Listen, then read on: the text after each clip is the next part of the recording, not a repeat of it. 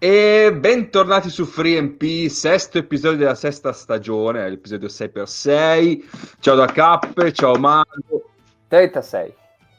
Bravo, sei sul pezzo, non come Pippo Ricci.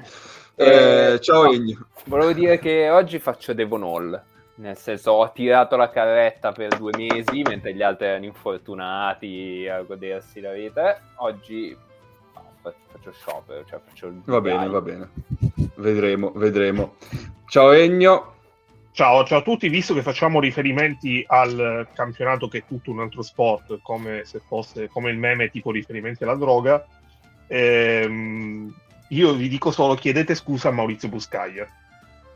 Poi non dico altro. Vabbè. Io, io Poi... dico che vive è stupefacente.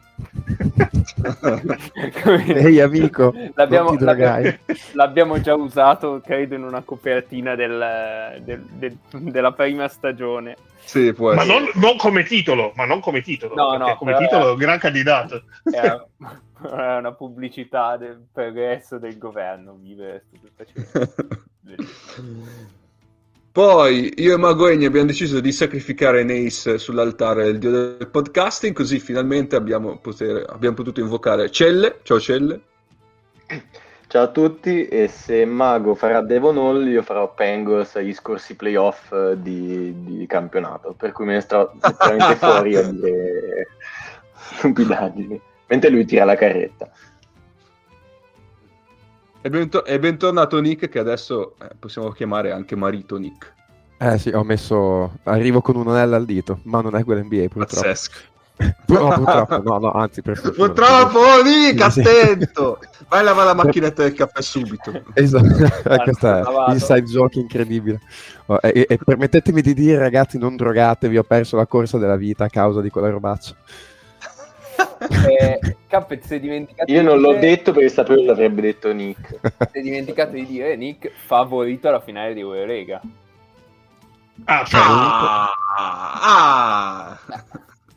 Se, se io apro la classifica, eh beh, una squadra in braccio a Gesù Cristo in questo momento. No, vabbè, adesso povero, povero Cavani.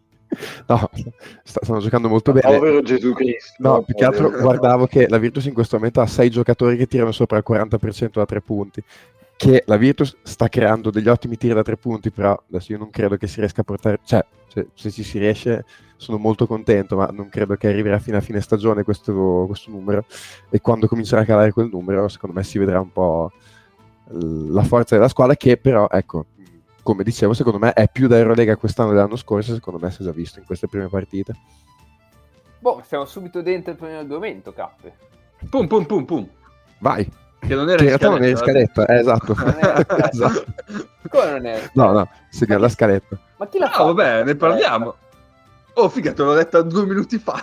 Eh, ho capito, ma io, io lo davo per scontato, cioè, ritorno ah, la Virtus, la Virtus quattro a uno, favoriti, tutto quanto, cioè... Fan, eh. Però hai ragione, guarda, ti dico, hai ragione, quindi parliamo della Virtus. Fanno eh... le cose a cazzo di cane. Giustamente. No, eh, la cosa incredibile è che la Virtus è a un, un quarto fatto male con lo Zalgiris in casa ad essere undici zero in stagione in questo momento, perché alla fine l'unico momento che ha sbagliato la Virtus è stato l'ultimo quarto in casa con lo Zalgiris all'esordio, e eh sì, in questo momento sarebbe undici zero. Eh... Cioè, che dire, io mi aspettavo appunto una squadra che fosse più competitiva in, com- complessivamente a livello Eurolega rispetto all'anno scorso, per tutta una serie di, di motivi, però così tanto no. Mm, poi cioè, giocano con fiducia, eh, Banchi mi sembra che abbia dato alla squadra un po' più di libertà interpretativa, soprattutto in difesa, dove magari Scariolo era uno che metteva dei paletti un po' più... un po' più rigidi, cioè dava molte letture molto, molto strette su, su ogni singola situazione, e Banchi mi sembra che da quel punto di vista sia, cioè dia un pochino più di libertà alla squadra, e, e appunto soprattutto difensivamente. In attacco eh, mi sembra che più o meno sia andato da Shengelia e abbia detto guarda, cioè il leader sei tu qua, fai tu. E io sinceramente in questi due anni e mezzo di Shengelia a Bologna uno stress di dieci partite così sue non me lo ricordo, soprattutto gli è andato la palla in campo aperto, eh, conduce la transizione, sta, boh, sta giocando in una maniera impressionante. Poi eh, lo sta cavalcando tantissimo, perché sta giocando trenta minuti di media in, in Eurolega e ventisette in campionato. Adesso io non so quanto sia sostenibile tutto l'anno, però da un certo punto di vista mi sento anche di dire che finché la barca va, va bene con questi minutaggi. Poi a un certo punto probabilmente eh, dovrai un attimino fare i conti con le rotazioni, anche perché eh, hai perso Polonare purtroppo, e, e quindi a un certo punto forse sotto canestro dovrai fare un attimo i conti con le rotazioni. Però in questo momento vai da Dio, se, sono tutti in fiducia. Cordinier ha fatto un inizio di, di stagione pazzesco, assurdo, e, e quindi va bene così. Eh, ecco, il mio, il mio punto, in, cioè punto interrogativo, nel senso, la mia paura un po' più grossa è che comunque in questo momento tu hai tre giocatori che sono molto incostanti al tiro, come Cordinier, Pajola e Shengelia, che stanno tirando quarantacinque, quarantatré, quarantadue percento da tre, tirando tanto. Eh, appunto, torna al discorso di prima, quando quelle percentuali li scendono un po', probabilmente vedi la consistenza vera di questa squadra, che comunque in queste prime partite ha fatto vedere che, cioè, anche difensivamente comunque può... può starci. E, ah, e lì, ecco, l'ultima roba, impatto notevole di Dunston, che ha cinquanta anni, però è veramente un califfo in difesa. Allora vi dico due numerelli a caso. In attacco riceve da un end-off ogni volta che, che gli si avvicinano e basta. No, giustamente, sì, quello deve fare. Esatto. Sì, sì, sì, sì. Allora la Virtus eh, sta tirando uno virgola quindici punti per possesso su, in situazione spot up, ecco, che è quindi un, tra i migliori in Eurolega. Sta mediando uno virgola quattro punti per possesso in transizione, non ci va tantissimo, però sti cazzi. uno virgola quattro eh, crea più dal post basso che dal pick and roll. Eh, ovviamente lo fa con Shengelia. Fa, fate conto che Shengelia ha giocato settantaquattro possessi in post basso, mentre il primo, considerando anche i passaggi, mentre eh, il primo pick and roll, giocatore di pick and roll è Hackett, con cinquantotto pick and roll giocati, compresi anche i passaggi. Quindi Shengelia è chiaramente il loro principale creatore, come diceva Nick. In quelle situazioni stanno eh, creando uno virgola ventisei punti per possesso, considerando sia Shengelia che finisce, sia Shengelia che la passa e tirano da tre punti. Sì, perché se lo lasci in uno contro uno, in questo momento fa canestro. Se raddoppi, butta la palla fuori, sugli scarichi fa canestro tutti. In questo momento, su quelle situazioni lì, sei, sei ingiocabile. Tra l'altro, eh, lui comunque è bravo anche a uscire nelle situazioni, e lo facevano già anche l'anno scorso, dove dal post basso fa un palleggio, esce in consegnato con l'esterno che viene a prendere palla, poi magari una volta è Belinelli che sul consegnato in mezz'angolo, sì, magari tira, una volta magari Hackett che dopo che ha fatto il consegnato Shengelia farà la canestro, gli dà la palla eh, su, sul roll e va a canestro, oppure la scarica fuori, manda la palla in rotazione. Quindi tutta quella roba lì sta funzionando benissimo, e secondo me sta funzionando anche bene, cioè la coppia Smith-Lumberg. Eh, l'altro giorno ci ha avuto piacere perché eh, per dopo la parità con Napoli in campionato, no, con, eh, con Sassari in campionato, gli hanno fatto una domanda su Lumberg, l'ennesima domanda che io sento fare, parlando di Lumberg, so, cioè sostanzialmente come un aggregato che ha avuto due o tre chance, ha fatto bene, quindi lo teniamo dentro. E Banchi ha detto, ma cioè, è proprio testuale, ha detto, mi sembra un po' irrispettoso nei confronti di Lumberg parlare così, cioè, questo è un giocatore di alto livello da Eurolega. E comunque la Virtus in questo momento, cioè, può alternare nei minuti di guardia lui e Smith, che sono due giocatori competentissimi a questo livello, che tra l'altro senza giocare alti, alti minutaggi comunque stanno andando in campo e dando tutto quello che hanno. E secondo me ho sentito tanti dire la Virtus è corta, cioè in questo momento sugli esterni c'è abbastanza lungo, perché comunque Bass sta facendo il suo, Dobric che viene da un mondiale della Madonna comunque non sta dovendo giocare tantissimo, perché mi pare che sia sotto i venti minuti. Eh, Belinelli comunque eh, il suo lo fa, eh, hai Paiole, Hackett, eh, cioè alla fine sugli esterni sei tutto tranne che corto, quindi in questo momento sta andando tutto bene. Vediamo, cioè appunto a questa gestione di minutaggi non so se è gestibile tutto l'anno su due competizioni, vediamo sul proseguo della stagione, però mh, comunque sono, sono favorevole a cavalcare l'onda finché va, poi insomma vediamo cosa succede. Ah, lo voglio. No, ma io, io... Ah, scusami. No, brevissimo. Eh, mi stupiva il quasi poco minutaggio di Smith soprattutto, cioè sugli esterni. Io mi aspettavo che un giocatore di quel tipo venisse per giocarne venticinque, invece sta giocando boh, quindici diciassette. Sì, sì, e poi tra l'altro appunto e, e in quei minuti è iperefficiente, si è già avuto più di una sì, partita dove entrava e magari metteva non so, tre quattro canestri in dieci minuti, ma perché tu in questo momento hai cioè, Cordinier che ti può giocare due ruoli, che, sì, che, che, che è super. Eh, Belinelli comunque, Banchi, eh, vuoi per rendimento, vuoi perché comunque il senatore dello spogliatoio ci si sta affidando tantissimo e quindi comunque... Eh, lo tiene in campo molto eh, e dietro poi dopo i minuti che avanzano da loro due poi comunque si devono dividere tre giocatori che sono di ottimo livello per l'Eurolega, sono Smith, Lumberg e Dobric con anche Bass, e quindi poi lì sta un po' facendo platoon system tra loro quattro dei minuti che avanzano da, da Belinelli e, e Cordinier sostanzialmente. Chiaro. Io poi una cosa che hai detto tu che eh, riguardo Dunston, cioè è un califfo. Io in serie di preview invece avevo pensato che fosse, ah, sarebbe stato un malus, perché vabbè, l'abbiamo visto negli ultimi anni che ha fatto un po' di fatica, e in generale mi aspettavo appunto che tra lui e Kakok, che era il primo anno che veniva a giocare in Europa, la dif- e con Miki, che sappiamo, ne aveva già parlato ampiamente, che lui sotto, fer- sotto il canestro non è elitario, avrebbe eh, la Virtus avrebbe fatto fatica a difendere il ferro, invece è tra le migliori squadre eh, per punti per tiro concessi al ferro.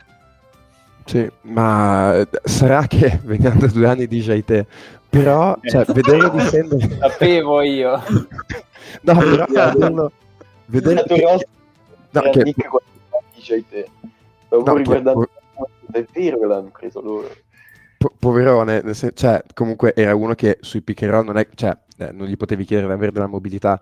Eh, Dunston ha la mobilità sui pick and roll e soprattutto, cioè, vederlo difendere non è praticamente mai fuori posizione quando va a difendere il blocco sul pick and roll. E tu comunque quest'anno, avendo sostanzialmente sostituito eh, Teodosic con Smith, hai molto più, molta più difesa su, sul palleggiatore. E lui però non ti dà, non ti dà deficit di posizione difendendo il bloccante, e quindi comunque sei difficile da attaccare, cioè fai, fai perdere un, un tempo di gioco all'attacco lì, e quindi poi dopo eh, tutto l'attacco avversario fa fatica a tirare al canestro. Poi c'è da dire che eh, tipo la partita con Monaco è finita con quasi trenta punti di scarto, ma è stata anche una di quelle partite dove la Virtus ha fatto tanto canestro, ma io ricordo almeno cinque appoggi al ferro sbagliati a Monaco.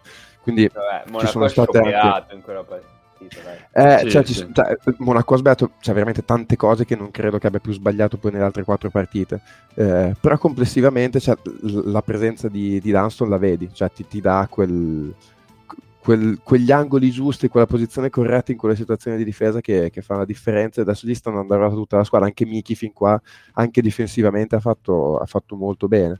Eh, no, vediamo, sì. Cioè, qui è il solito discorso, cioè, fin qua hai vinto praticamente sempre, e, eh, magari adesso già la partita con Napoli in campionato che non sarà semplice, insomma uno o due sconfitte, eh, vedere un po' come, come reagisce la squadra, capire un po' come reagisce, però appunto mi sembra una squadra più tarata, perché comunque ad esempio la sconfitta in casa con lo Zalgiris è stata brutta, cioè la prima avevi giocato molto bene, poi l'ultimo quarto perso con lo Zalgiris ha fatto venire fuori quei dubbi che c'erano da tutta l'estate, no? Cioè ti manca il go-to-guy, e tu puntualmente sei un po' rispettoso più... nei confronti dello Zalgiris, questa tua eh, no, però l'ultimo quarto con lo Zalgiris la Virtus ha più dodici, di là China Nevas ti ha ammazzato facendo dieci dodici punti, tu non hai mai trovato il giocatore che facesse canestro con continuità, e eh. sembravano in una partita che fossero venuti fuori tutti i premi, invece lì sei rimbalzato con quattro vittorie in fila eh, belle. E lì è stato un bel... Sì. Però sì. non hai neanche però affrontato anche... nessuna delle principali, a parte il Monaco che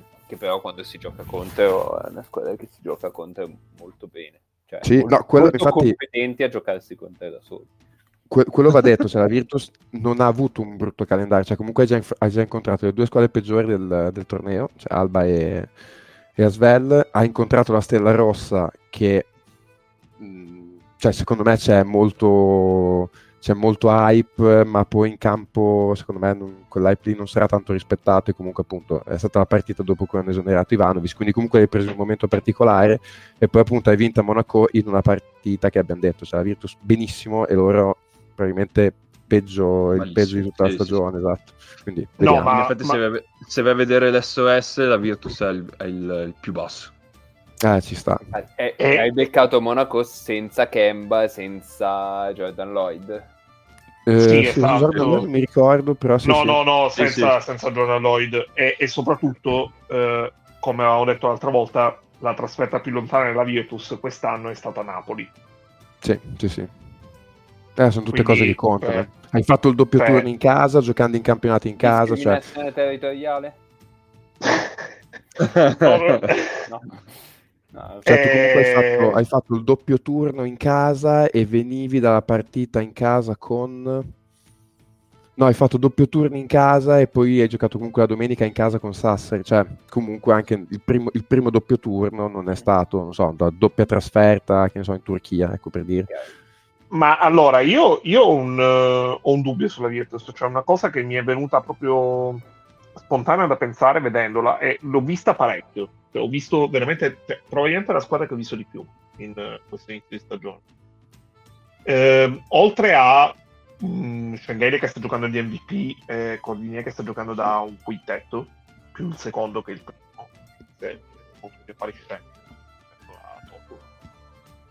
mm, avete avuto la sensazione che l'assenza di, di Teodosic è il fatto che Belinelli mi sembra molto più circoscritto, cioè Belinelli eh, va fuori dallo spartito molto più spesso, è molto meno efficiente, ma lo paghi molto di meno, quindi permette anche di valorizzare quelli che comunque è la parte positiva del suo apporto, eh, abbia, cioè tutti gli altri siano molto più responsabilizzati in generale, e, e quindi è tutto molto più allineato, mo- tutto molto più affiatato, ah, e conseguentemente ti stupisce molto di meno, per esempio, vedere eh, Pajola, che è un attaccante molto più fluido, ehm, sotto c'è cioè Jordan Mickey, che, che è un giocatore molto anche di intensità,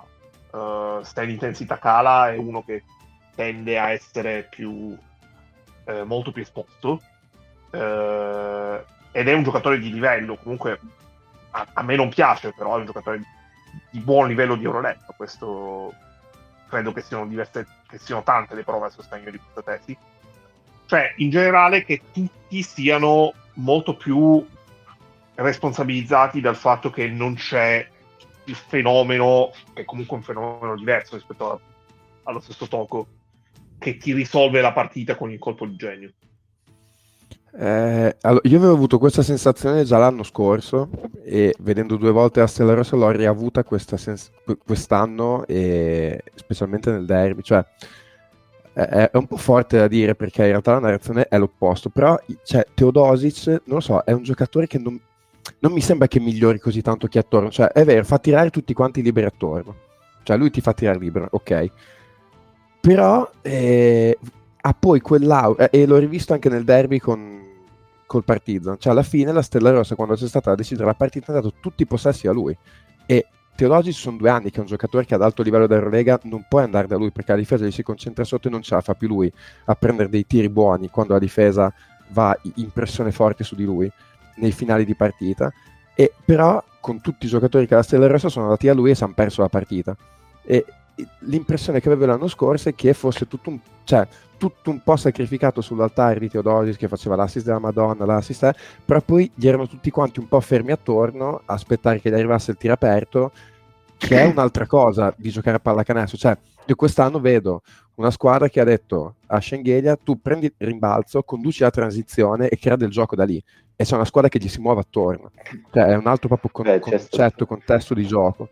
E... Cioè, nel terzo quarto che c'era Giedraitis proprio piantato in angolo, e poi finalmente ha messo, cioè finalmente non segnava da tutta la partita, quasi ha messo due triple così, per sempre tutto ad aspettare che Milos la facesse rimanere lì, cioè era piantatissimo eh. in angolo e basta.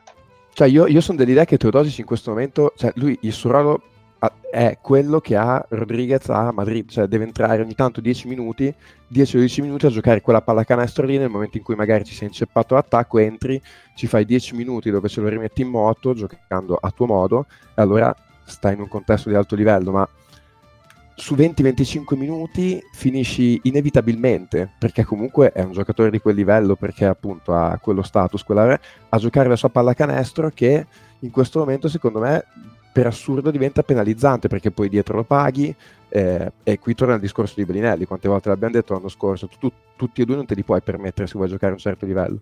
Quest'anno ne hai tolto uno, di quell'altro vedi solo i, i pregi, e attorno c'è una squadra che frulla in questo momento, eh, secondo me è quello. Ci sta, ci sta, ci sta, ci sta. Altro da dire sulla Virtus? Favoriti. Favoriti. Eh, aspetta, Favoriti. aspetta pure. Favoriti. Va bene. Allora, visto che abbiamo già accennato al discorso, eh, direi che il prossimo argomento era appunto parlare un po' delle squadre più in difficoltà. Io direi di proseguire tranquillamente sulla Stella Rossa, visto che abbiamo già aperto il discorso. Stella Rossa che in questo momento si trova eh, con un record di uno quattro, eh, il differ- la differenza punteggio è di più due addirittura. No, come cazzo è possibile? Eh, perché hanno sì. vinto di, di ventuno la, la prima con l'Efes. Con l'Alba? Sì. Assurdo. Eh, no, no, con l'Efes. E Vabbè, poi non hanno tipo... l'Efes? Okay. Kazan, sì, sì, che eh. l'anno in Euroliga continua ad avere tutto negativo, perché ha perso tipo i cinquanta col Fenerbahce alla, alla seconda. Ah, sì, sì, sì. Esatto. Beh, eh, ah, le hanno perse, ma non hanno mai, non hanno mai staccato. Esatto, sì, quindi es- quello che volevo dire appunto, che cioè, ha perso sì, però l'ha sempre combattute fino all'ultimo, anche tipo il derby, cazzo, sul derby eh, è stato anche in vantaggio di una decina di punti, sembrava abbastanza in controllo, io ho staccato sul, sul terzo quarto perché poi dovevo andare via, mi sembra tutto sommato in tranquilla controllo della partita, e dopodiché ha perso negli ultimi minuti con una prestazione un po' monster ancora dell'ormai Avramovic, che vabbè, ormai si è ampiamente iscritto ai finali pazzi delle partite eh, dopo il mondiale, eh, però Stella Rossa che eh, diciamo chi più chi meno, però qua dentro erano tutti concordi che sarebbe stata una delle squadre più interessanti da vedere. Eh, in questo momento c'ha un po' i problemi, ha cambiato allenatore, ha preso Spairopoulos, eh, po- ditemi un po' voi che sensazioni avete su questa squadra. Guarda, io volevo dire subito, più che altro, prima di parlare delle singole partite, che avevamo parlato comunque del fatto che ci fossero un po' di potenziali problemi nel roster, soprattutto in difesa. Deve essere, abbiamo avuto la, ci cioè sono stati Lazic e Anga comunque con ruoli importanti quando sono entrati in campo, perché devi dare equilibrio a quello che hanno. Tra ciò che mi faceva stare relativamente tranquillo era che è stato un roster pensato così, con un certo allenatore, cioè che se, se lo fosse trovato per caso per le mani, quindi immaginiamo ci fossero stati dei, dei ragionamenti dietro. Poi Vanovic mi sembrava in grado di dare un sistema. Io ho paura che invece questo sia un roster che passandolo di mano in mano rischi di, di far peggio, perché effettivamente c'è uno sbilanciamento offensivo di un certo, pu- di un certo tipo, giocatori, ma, Tobey per dire che non, non sta facendo granché eccetera, e ho paura che, eh, che non riesca a trovare chi subentra un, una quadra a questa situazione, non so se, se concordate, però ecco, io ero abbastanza tranquillo e dicevo, l'hanno l'han pensato così, se saranno fatte loro stessi le domande su cosa stiamo mettendo insieme. Eh... Io, io sono molto d'accordo con Celle, eh, anche se all'inizio mi era sembrato abbastanza sospetto il fatto che mh, c'erano tante persone, tante voci che parlassero troppo, tra cui soprattutto il presidente, e aggiungo, rilancio il punto di Celle dicendo che Spairopoulos, che secondo me è un ottimo allenatore, però è l'allenatore sbagliato per questa situazione. Cioè, paradossalmente avrei visto con più senso eh, Pozzecco qui e eh, Spairopoulos. Mago? Bravi, ottima scelta che c'è l'allenatore. Ha funzionato nel derby. Bravi. Ma dai, che sia contento che poi te lo ritrovi a Baskonia. No, vabbè, eh, devo parlare veramente di Baskonia? Ma Mago no, no, è super no, parte. No, no, era questa una battuta, eh. Però puoi tranquillamente parlare della Stella Rossa se vuoi. Eh... No, no, non sono così convinto che siano in crisi. Cioè, le, le vittorie e le sconfitte sono quelle lì, però non, non li ho visti così male, ecco. Quindi io sono ci, ci credo ancora abbastanza. Ok. No, non Nick? Ho un'opinione più, più, più definita questa, però. Beh, certo, se avessero tenuto l'allenatore bravo invece. Beh. No, se, qualche problema secondo me era lecito aspettare il successo, perché se prima abbiamo parlato di Belinelli Teodosic, qua c'è, cioè, nel senso, né per Teodosic Iago Santos, cioè è, è un problema difensivamente, eh, cioè se è legato al fatto che ti devono sempre dare qualcosa in attacco. Nel derby ha fatto una partita pazzesca Bolomboy, attacco-difesa, cioè difensivamente ha provato a mettere le toppe su tutti i buchi, ma letteralmente tutti i buchi che c'erano, ha fatto una gran partita, eh, secondo me è la cosa migliore che si porta via dal derby, eh, cioè è chiaro che devono trovare una quadra, eh, trovare anche eh, chi è il leader in campo, che in questo momento se, secondo me non c'è, io non l'ho visto nella partita, nella partita alla fine si è preso un po', cioè è andato Teodosic, però ancora, se devo dire, qui il giocatore di riferimento qual è, ancora sin- sinceramente dalla partita io non l'ho capita, anche dalla partita con la Virtus, sono sincero, eh, è stata una partita dove si hanno, ho visto completamente fuori dai giochi di Draitis, però appunto è stato un, più un caso, nel senso il resto delle partite comunque è andata abbastanza bene, quindi nel senso ci può stare una partita, una partita negativa, dove ci sta anche che il Partizan abbia detto, cioè cerchiamo di tenerlo fuori dai giochi, perché secondo me per lui, per loro è un giocatore chiave. Cioè, è quel giocatore che fuori da chi ha la palla in mano è il più pericoloso, eh, quindi ci sta anche che le squadre dicano, cioè lavoriamo per contenere lui, perché poi comunque Teodosic, Neper e Dos Santos sono forti, però sono tutti giocatori, Teodosic no, eh, però comunque Neper e Dos Santos di taglia ristretta, eh, quindi dove comunque puoi pensare di contenere difensivamente. Teodosic è uno virgola novantasei metri, però ha trentasei anni, e fisicamente è meno esplosivo, quindi anche lui puoi pensare di costruire qualcosa attorno difensivamente per contenerlo, e devono trovare degli equilibri, eh, non lo so, cioè, io non li vedevo benissimissimo, nel senso che appunto condividevo un po' i dubbi di tutti quanti, eh, non si sono aiutati col cambio allenatore, però almeno eh, se dovevano cambiarlo almeno l'hanno cambiato subito, eh, vediamo se, se Sferopoulos trova la quadra da qui a dicembre. Poi vi dico questa cosa qua. Allora, loro sono chiaramente una squadra che vive di pick and roll, eh, perché c'hai i tre eh, ball handler che creano dal pick and roll e poi tutti gli altri che devono prendere appunto la palla una volta che uno dei tre ha palleggiato e gliela dà. Allora, il primo che gioca a pick and roll, il primo per numero di, di pick and roll giocati è Napier, e Napier su sessantadue pick and roll giocati, eh, e con, che concludono la l'azione ovviamente. Non, non, non, la passata, quant'è che l'è? diciotto volte. No, di meno. la, la, cioè, su sessantadue la, la, ha finito lui il pick and roll quarantuno volte, quindi diciassette volte. E... Vabbè. No, di più, scusate, ho fatto dei conti, però eh, ventuno volte. Eh, però, cioè, penso stiamo parlando diciannove, di... ma vabbè, no, sessantadue meno quarantuno, dai, fa ventuno, dai, caso... Ah, avevo capito, ci siamo. sessantuno, sì, sì, sì, sì, sì. Eh, no, perché avevo sbagliato prima, io volevo essere sicuro di aver fatto la situazione giusta, eh, però diciamo che tutto sommato... se laurea in ingegneria, principale... signore e signori. ma, sai, le... ma lo sai che la matematica avanzata alla fine si fa con le lettere, i numeri sono superflui dopo un po'. ehm... Ehm... no vabbè, perché eh... i numeri puoi far dire quello che vuoi. Spiegaci le lettere come, come attacca i pick and roll. Viene facile. M A L E aspetta, aspetta, aspetta. Qu- questa la seguo perché.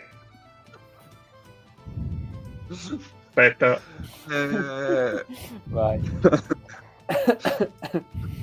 No, cioè adesso senza voler, se, cioè alla fine se c'hai i vari Giedraitis, vabbè mettiamoci Antedoanga, eh, Bolomboi, eh, Toby che ricevono palla eh, meno di un terzo delle volte che il tuo principale creatore dal palleggio non te la dà, Simonovic eh, eh, Simonovic Simonovic poi, cioè, poi...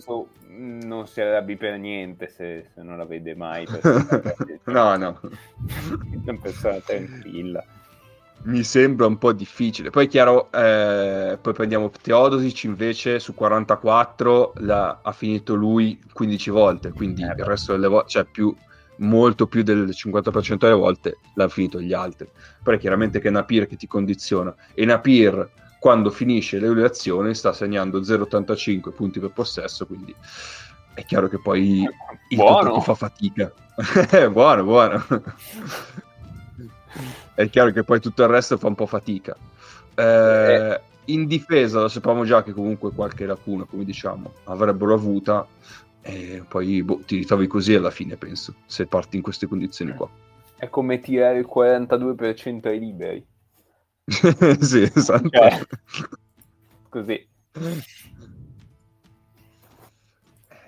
così. Eh, quindi secondo me ancora prima che il cambio dell'allenatore, che secondo me comunque è una, rosa, una cosa anche secondo me forzata, eh, bisogna sistemare un po' questa cosa qua, altrimenti tutto il castello viene giù, ma senza neanche riprovarci. Sì, sì, ci sta. Ok, altro da dire sulla Stella? Che probabilmente se fossero in un altro paese che non è o la Serbia o la Grecia, le vibes sarebbero migliori. In un posto dove comunque tutto dal punto di vista anche emotivo è molto più sovra beh, eh, inflazionato, eh, le co- cioè è, più fa- è molto più facile possa andare molto male in poco. Detto che sì, se sì. avessero vinto contro il Partizan magari partiva una striscia di sette vittorie di fila, eh, che comunque può partire anche adesso, eh, che cambiava totalmente la prospettiva della loro stagione.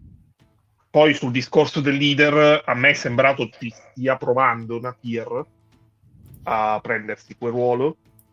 Eh, mi è sembrato anche durante la partita con la Virtus. Eh,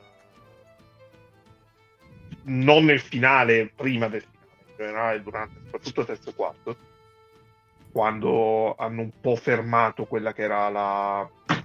la avevano un po' fermato quella che era la, l'ondata della Virtus del primo tempo. E, solo che mh, Napier mi sembra, per quanto un attaccante straordinario, un giocatore un po' troppo limitante per essere leader di una squadra che ha ambizione di fare molto bene a livello di playoff eh, di Europa. Beh, un pochino si è visto, cioè, Milano al di là della scossa iniziale, sì. Abbiamo parlato tanto. Eppure da super fan di Napier questa cosa era abbastanza evidente, perché cioè, che dopo un po' ti, ti limita anche. Cioè a Milano sì.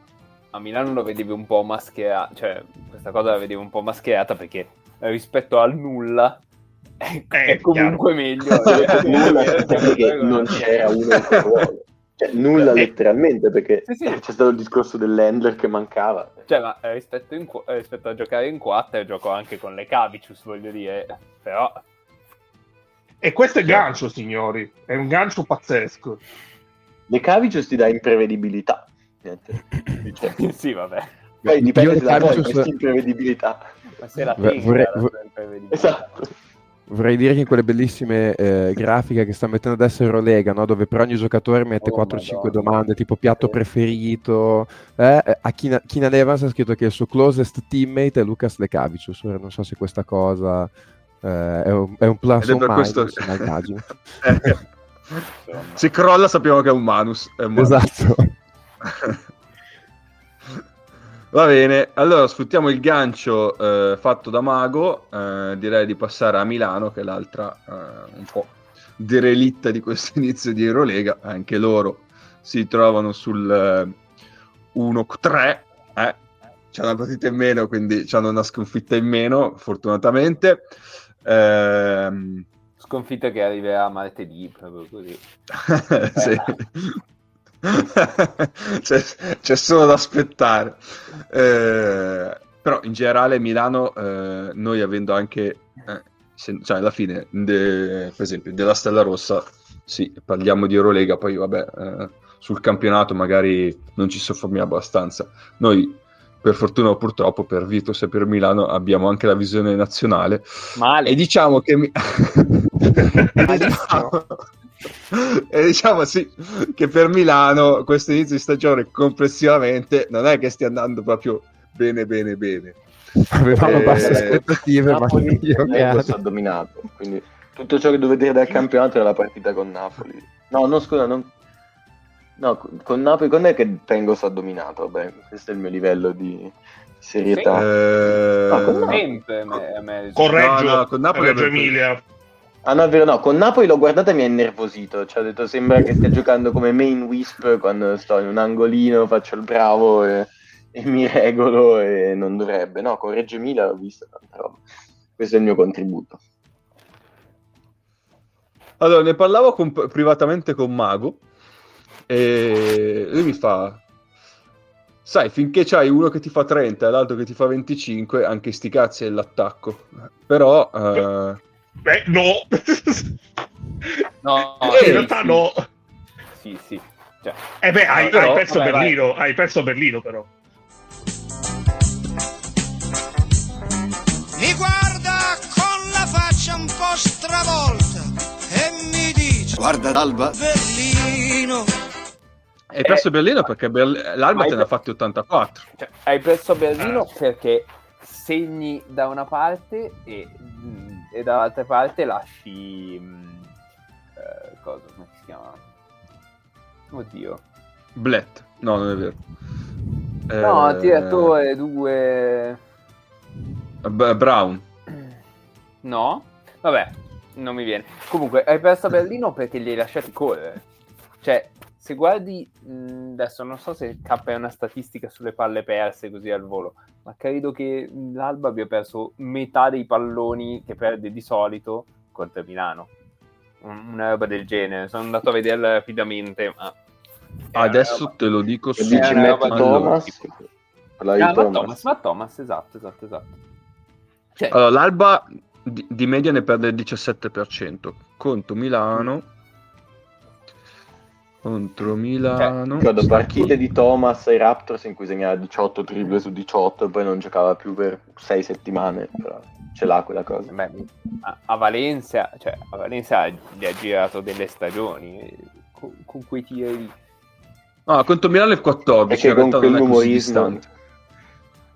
Eh, ma... E la C aspirata. Su grande numero di possessi. Cioè, nel senso, hai... Um, sei andato al sì, ritmo certo. dell'Alba. Questo è anche un Neo Borboneci, non so se puoi mettere una sigla. Sì, sì, sì, è mischiato, sì, sì. Sigla. Vabbè. Vai. Eh, cioè, la partita è andata chiaramente al ritmo dell'Alba, dato che Milano non vuole correre neanche se, se avesse una muta di cani rabbiosi dietro. E va bene. Quindi vai al ritmo dell'Alba e andando a ritmo alto, l'Alba diminuisce la percentuale di palle perse rispetto a, ad altre partite giocate a ritmo molto più basso. Cioè, è, nel senso, è difficile da vincere una partita così. Se permetti, cioè, qualunque squadra di Eurolega permetti una cosa del genere. E... secondo me è semplicemente quello. Poi in attacco sì, è, è vero che sono brutti, ma lo diciamo lo diciamo da sempre, e, e a Messina non gliene frega niente, perché Messina dice: noi siamo brutti in attacco perché non vi ascolta, perché siamo sicuramente no, ma Messina lo sa benissimo e basa l'attacco A su delle iniziative personali di gente molto forte, eh, B sul fatto che non è necessario fare ottanta punti per vincere, perché è una squadra molto strutturata dietro, che copre molto sia l'area che le linee di passaggio, perché stai giocando enorme, che cambia su tutto, insomma hai dei vantaggi da un'altra parte. Nel momento in cui tu annulli quei vantaggi lì, concedendo ottantacinque punti a una squadra che una settimana prima si passava la palla nella schiena, eh, eh, non, sto, non sto dicendo per dire, cioè questi sono passati la palla nella schiena qu- quattro volte in una partita, tre volte in una partita, eh. La palla nella schiena, cosa che vedi forse negli Aquilotti, eh, cioè tu gli permetti di, di andare in transizione in quel modo lì, eh, c'è poco da fare. Rischi di perdere la partita. Poi eh, Heinz fa zero su quattro ai liberi e la partita la perdi. Però io tutti questi problemi in attacco non li vedo, cioè li vedo più dal punto di vista estetico. Siamo d'accordo, non ci piace, non mi piaceva neanche l'anno scorso, però hai due dei boh, cinque che sei sicuro che quando scendono in campo fanno almeno venti. Non so chi sia. Sì, però, però, però aspetta, uh, sono d'accordo, ma il discorso di Milano in realtà non è... Mh, l'estetica è orribile, però è orribile da quando Messina ha messo piede a Milano. Sì, no, sì, certo. Credo. Cioè, non, non è nu- veramente nulla di nuovo. Il punto è che quei due, sei sicuro che fanno cinquanta punti in due, il... tipo tre volte su quattro, perché la quarta volta beccano uno slump al tiro e vabbè, tace, tirano il venticinque per cento e se ne fanno ragione. Ehm, perché sono due dei cinque giocatori più forti di Eurolega. Certo. Cioè, mh, sono cinquanta eh, ma... punti che fanno fondamentalmente di talento. Certo. In un contesto ma... in cui ma tutti si passa quella cosa lì. No, no, certo, però in un contesto in cui eh, in generale i giocatori si passano il tiro, ehm, non c'è una fluidità a livello di possesso, nemmeno base, nemmeno base, e non è solo un discorso di playmaking, perché è un discorso proprio di movimenti eh, senza palla, di complessivo. Eh, ho capito. Eh, cioè, cioè ma... perdi anche se loro ti fanno cinquanta punti. Ma per... E non perché l'Alba te ne fa ottantaquattro, perché la tua difesa fa schifo. Eh sì. Secondo me alla lunga perdi, ma secondo me alla lunga perdi anche se la tua difesa è accettabile contro le squadre con cui te la vuoi giocare, perché ovviamente se tu hai due giocatori di quel tipo, il tuo obiettivo è vincere all'Eurolega, ma... non è arrivare a play. Ma allora... Cioè, non sono d'accordo praticamente con niente, eh, nel senso che cioè, tu costruisci questa squadra non per avere una difesa accettabile, ma per essere la prima, massimo seconda, al massimo al massimo terza difesa di Eurolega. Come no, aspetta, su questo sono d'accordo, non, non lo spiego, cioè, penso si sia cap- non si sia capito dal mio discorso, questo sono d'accordo. E eh, eh, eh, quindi cioè, tu costruisci in base a quello, costruisci per non andare mai sotto a rimbalzo con nessuno, ok? E poi davanti hai abbastanza talento per dire va bene, abbiamo costruito questa squadra qua, eh, abbiamo costruito una squadra con Mirotic e Ricci che giocano da tre, quindi davanti non possiamo essere fluidi, ma perché... tecnicamente cioè, non possono essere fluidi.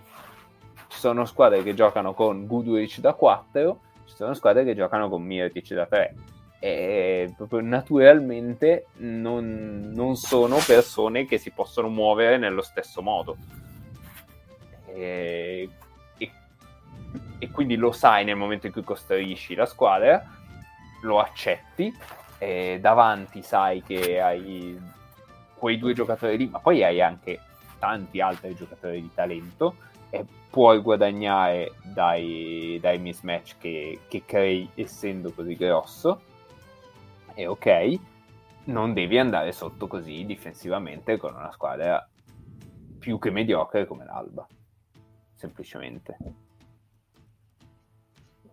Sì, sì. Sì, il discorso di Mago fila. Io purtroppo però, cioè, nel senso...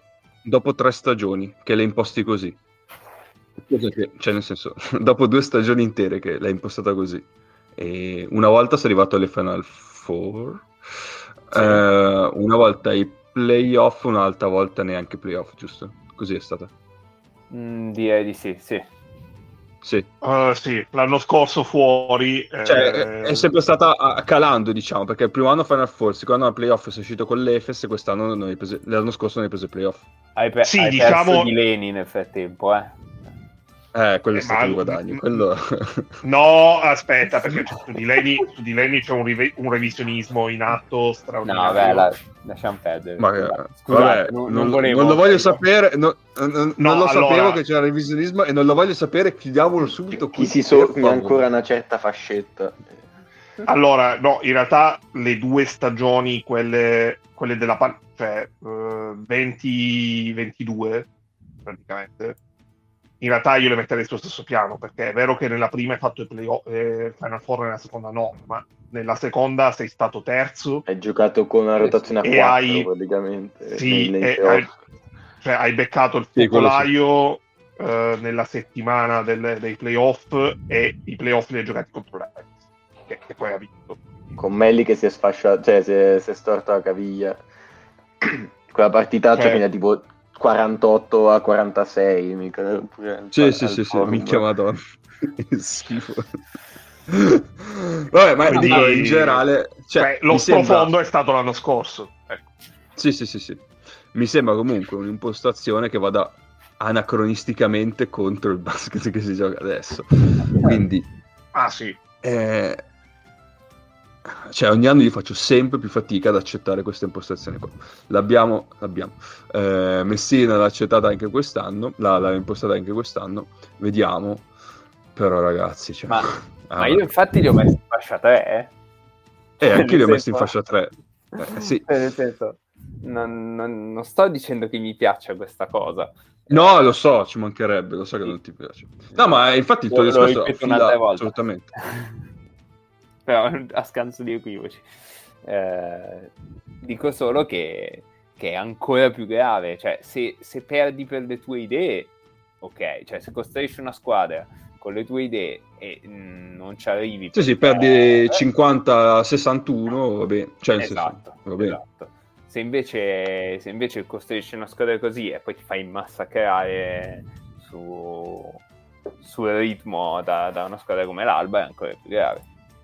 Sì, sì, sì, sono d'accordo. Ma questo sono d'accordissimo. Tra l'altro, e... tutto questo non mi è chiaro come Mirtic da tre stia, stia riuscendo a fare le cose che fa. Perché Mirtic sta giocando da tre, difeso dai tre e parte in palleggio dai tre punti e fa cose. Che... Infatti, la, la mia domanda era su quello, cioè l'esperimento come sta andando, ma... Uh, mh... più che con Mirotic, nel senso, quando scende Mirotic continua, cioè, a giocare con i quintettoni, oppure è una cosa che va avanti solo con Mirotic, questa del quintettone con un, un lungo da tre, altri due lunghi in campo?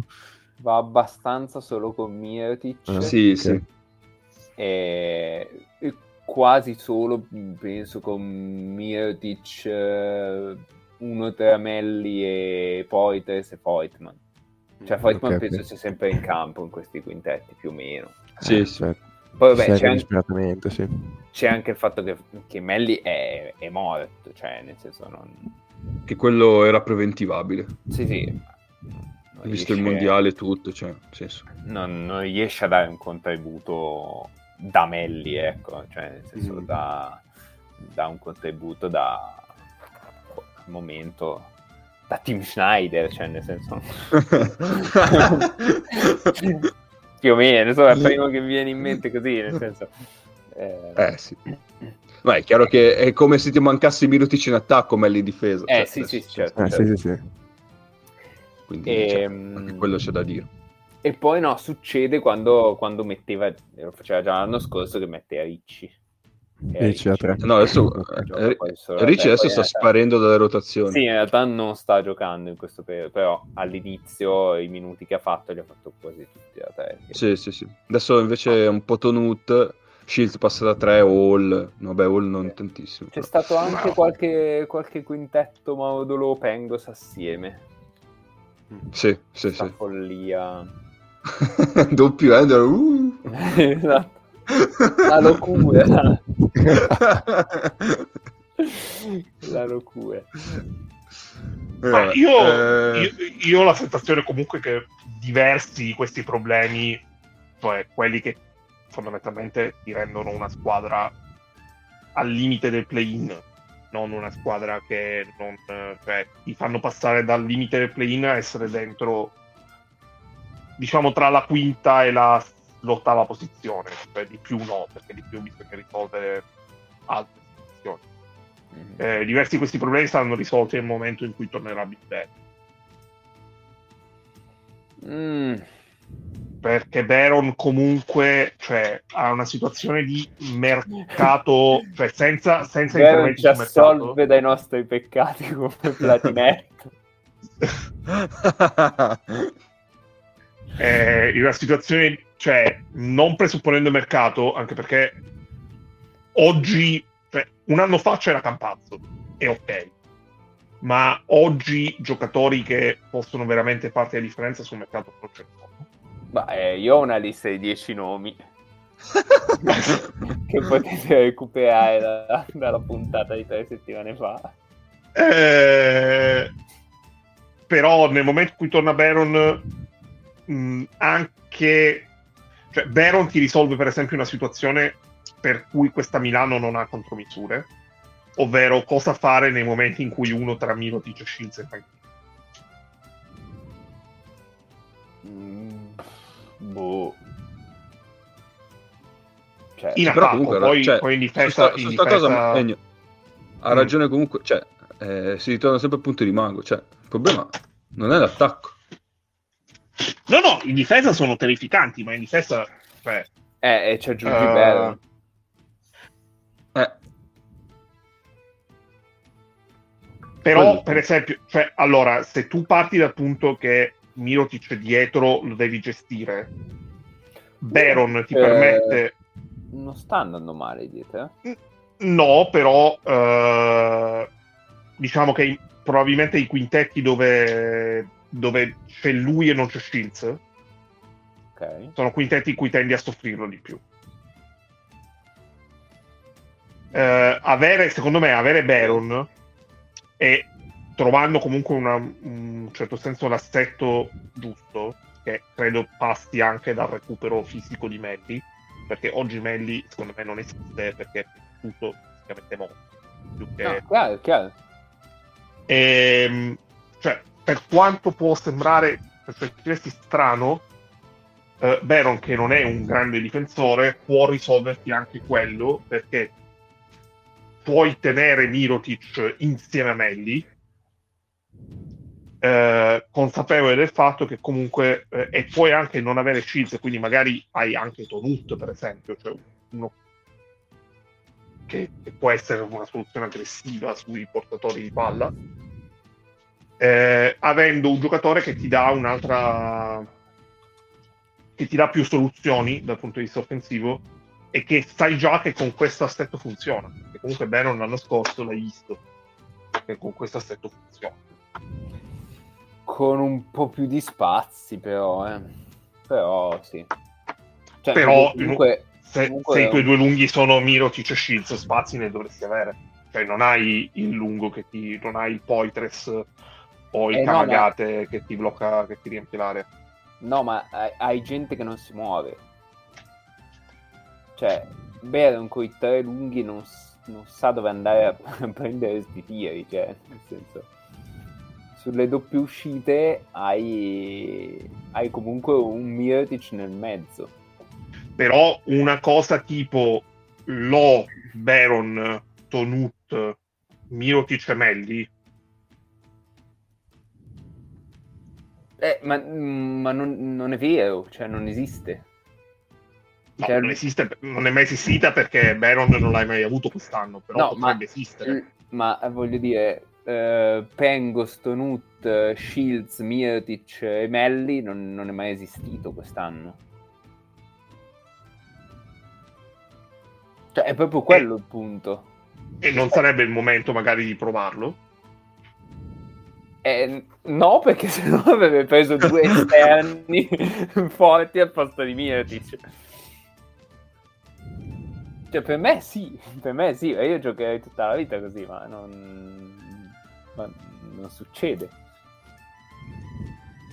Ma provando a ragionare, quale può essere il motivo per cui Messina non prova una cosa, non si affida a una cosa del genere?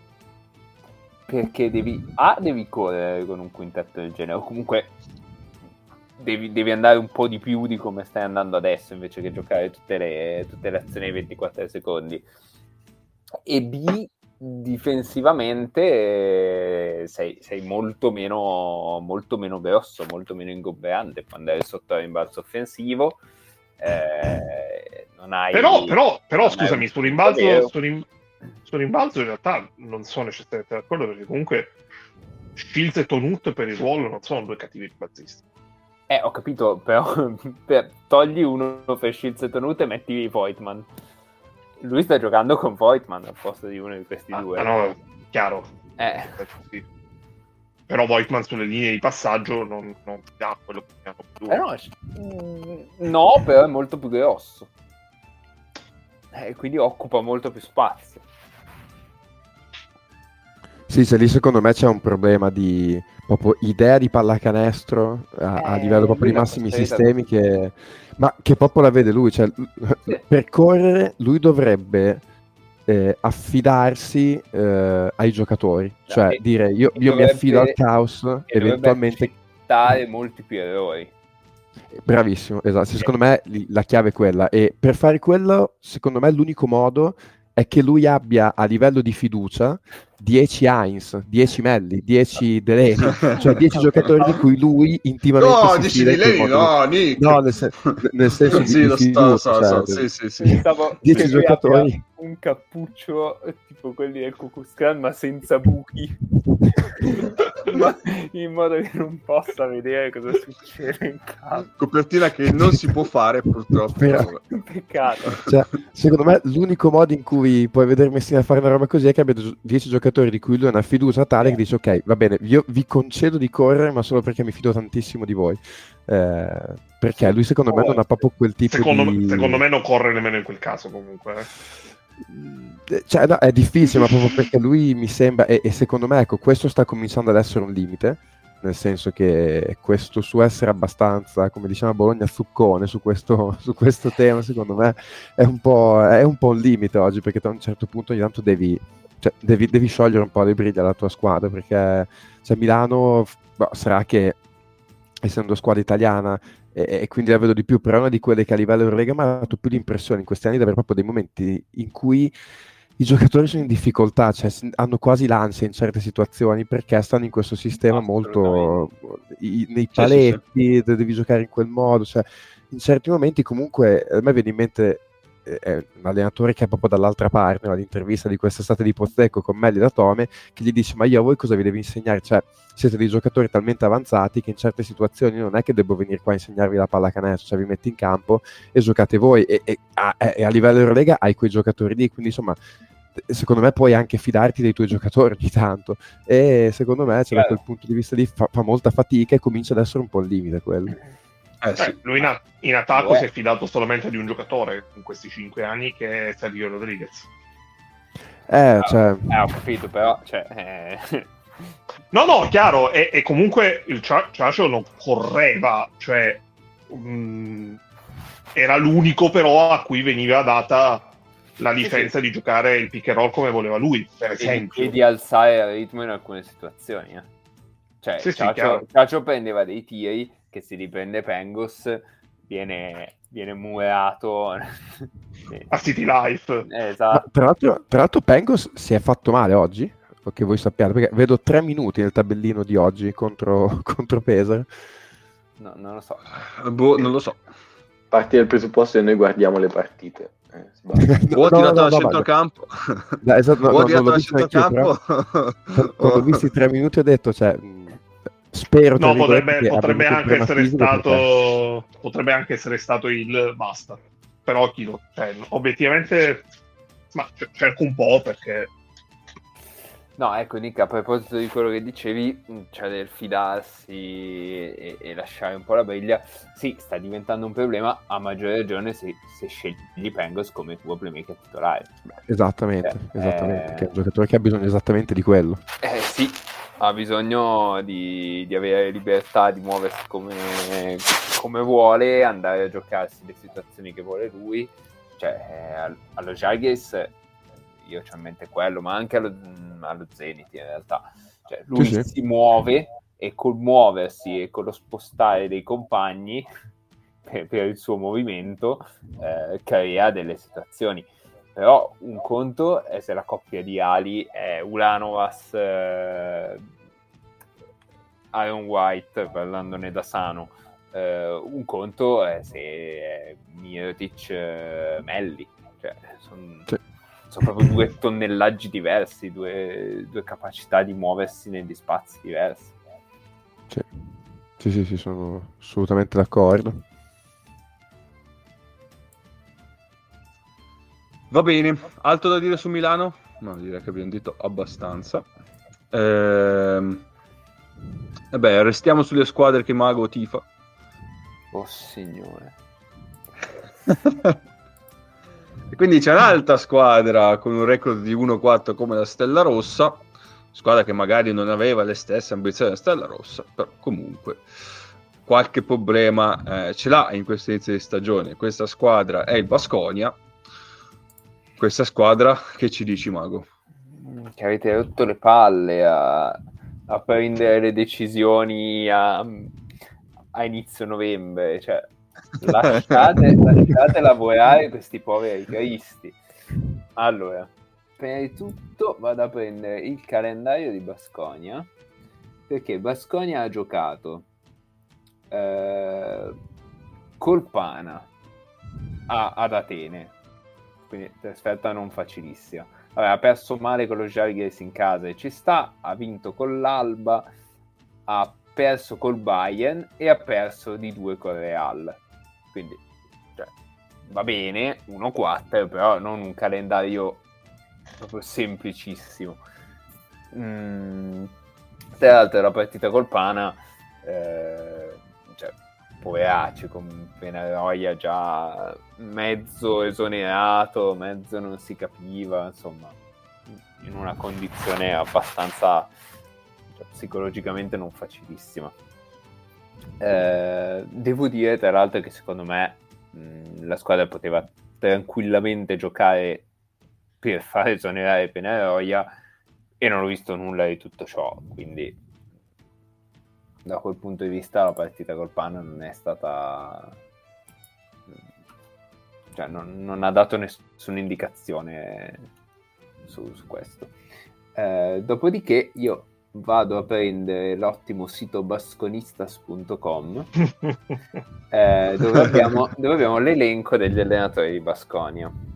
Ok, allora dal duemilasette duemilaotto duemilasette duemilaotto eh, inizia con Spahia, nome che forse avete già sentito in qualche altro momento eh, della storia di Baskonia. Poi nel duemilaotto arriva Ivanovic, che viene esonerato a novembre duemiladodici. Poi vabbè, Tabak, Scariolo, eh? Crespi, esonerato a novembre duemilaquattordici. Ibon Navarre un anno, Perasovic un anno, Sito Alonso un anno. Preglioni, qui è un po' strana la storia, comunque fino a ottobre duemiladiciassette. Quindi novembre, novembre, ottobre, eh? Uh, poi Pedro Martinez, che fa un anno e viene esonerato a novembre duemiladiciotto. Perasovic, che subentra e viene esonerato a dicembre duemiladiciannove. Ivanovic, che subentra a dicembre e viene esonerato a novembre duemilaventuno.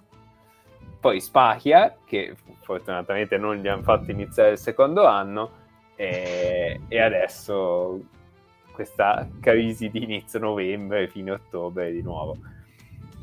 E cioè Baskonia ha, ha la nomea di essere un posto dove, dove si lavora, dove si sviluppa eccetera, che può anche essere vero, eh? Cioè, anzi sicuramente lo è, eh, sì, dopo novembre però esatto però non c'è nei confronti degli allenatori la stessa pazienza che c'è nei confronti dei giocatori. Questo è, secondo me, è, è una cosa che, che passa un po' sotto traccia se, se uno non, cioè, non sta proprio lì a seguire assiduamente la cosa, e ci sta assolutamente, eh, però que- questa cosa che si, si inizia sempre con degli esperimenti strampalati e poi salta l'allenatore dopo, dopo due o tre mesi è, è abbastanza ricorrente e sinceramente anche abbastanza preoccupante, perché, voglio dire, potevi fare, se sei incazzato perché sei uscito al primo turno di, di A S B, potevi fare le tue scelte a, a, a maggio, a giugno, e sarebbe stato molto meglio.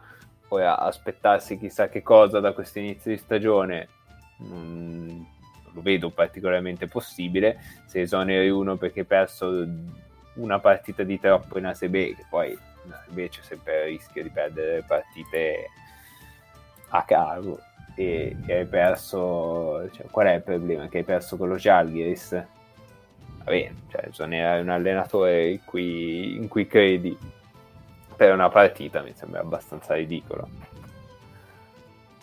Ma anche perché tutti quanti hanno passato l'estate a dire, senza che nessuno abbia smentito, che l'avevano cacciato, avevano scelto Banchi, poi Banchi gli ha detto no perché non voleva lasciare la Lettonia e loro volevano Banchi subito, e quindi la... E, cioè, anche la premessa, al di là del fatto che hai cambiato la squadra comunque tanto, al di là della premessa, eh, cioè già la premessa della stagione non è quella che è. Cioè, mm-hmm. Sei uno quattro, ma sei anche andato in assoluto quello più vicino di tutti a battere una squadra che solamente quattordici a zero. Sì, sì. Poi, ok, gli mancava Tavares in quella partita, però comunque, beh, n- non avresti rubato assolutamente niente se avessi fatto, cioè, quello. Io conterei uno a tre, perché lo stato mentale con cui vai a giocare a, a Oaca sì. non, non è... Cioè, nel senso... Sei anche sì. stato in partita fino a boh, tipo cinque minuti dalla fine, sì. veramente in modo inspiegabile. Avendo diciassette da Mannion, che uh, credo che la prossima, cioè, a parte che non l'aveva mai fatti in Eurolega, forse ci metterà dieci partite per rifare diciassette partite, vista sì. quella che è stata l'inizio di stagione. No, c'è da dire che nel weekend, cioè oggi per noi che registriamo, hanno perso con, uh, con Andorra. Che sì, e, e si è rotto Howard, tra eh, si è rotto Marcus ah, Howard. Ah sì? Sì. Ah, me l'avevo persa questa. Questa me l'avevo persa. No, non si sa quanto rotto, ma sì. Questo cioè, è... è uscito in partita in corso. Questo è un grandissimo problema, eh? Perché è uno dei... Eh, cazzo. Sì, sì. E... Quindi... Non lo so, sinceramente io sono un po' nervosetto. Verso la dirigenza, mettiamola così. Ma io ho una domanda per te, mm. più che altro.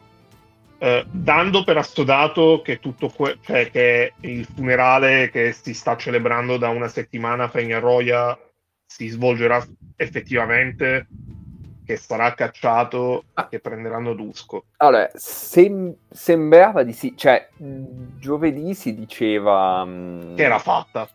Sì, diceva Richie Guerra, uh, vabbè... uno che segue la squadra in, in trasferta, nel senso che lui era ad Atene, quindi vabbè, eh, diceva, diceva che praticamente era fatta, cioè che, che Peñarroya allenava da, da esonerato la partita e poi sarebbe arrivato Dusko. Poi non è successo, quindi non so cosa sia successo nel mezzo, diciamo. Ma, Comunque, ma la mia dai. domanda... La mia domanda è, eh, dando per comunque assodato che Dusko, eh, dal punto di vista, anche dal punto di vista emotivo, oltre che tecnico, sia un allenatore speciale per questa squadra. Sì. Madusco è davvero la, la soluzione migliore possibile per questa squadra? Perché secondo me la risposta è non lo so, tendente a no.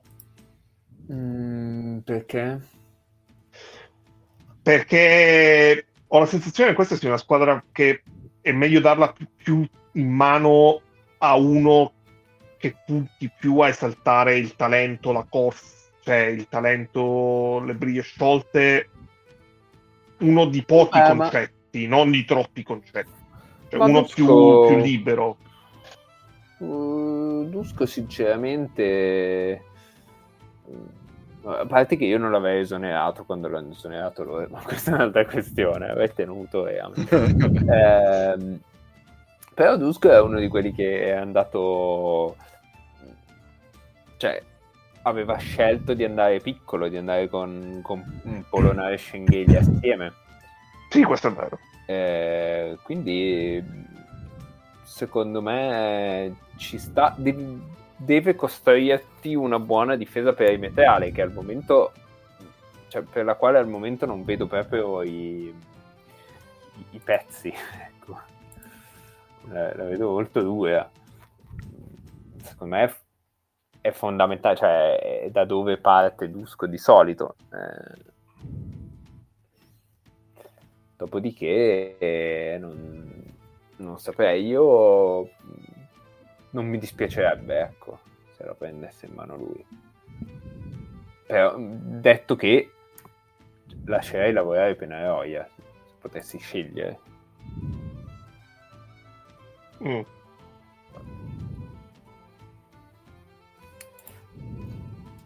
Bobini. No, altro? Vai, vai, vai, Magoi. No, su, sulla partita col, eh, col Pana. Aspetta, sì. devo, devo trovare il dato, devo trovare il dato. Eh, vediamo se ce l'ho. No, dov'è? Dov'è, dov'è? Qua. Che volevo eh, rimarcare il fatto che il migliore rimbalzista di Eurolega ha tenuto a a a a a, a quanti?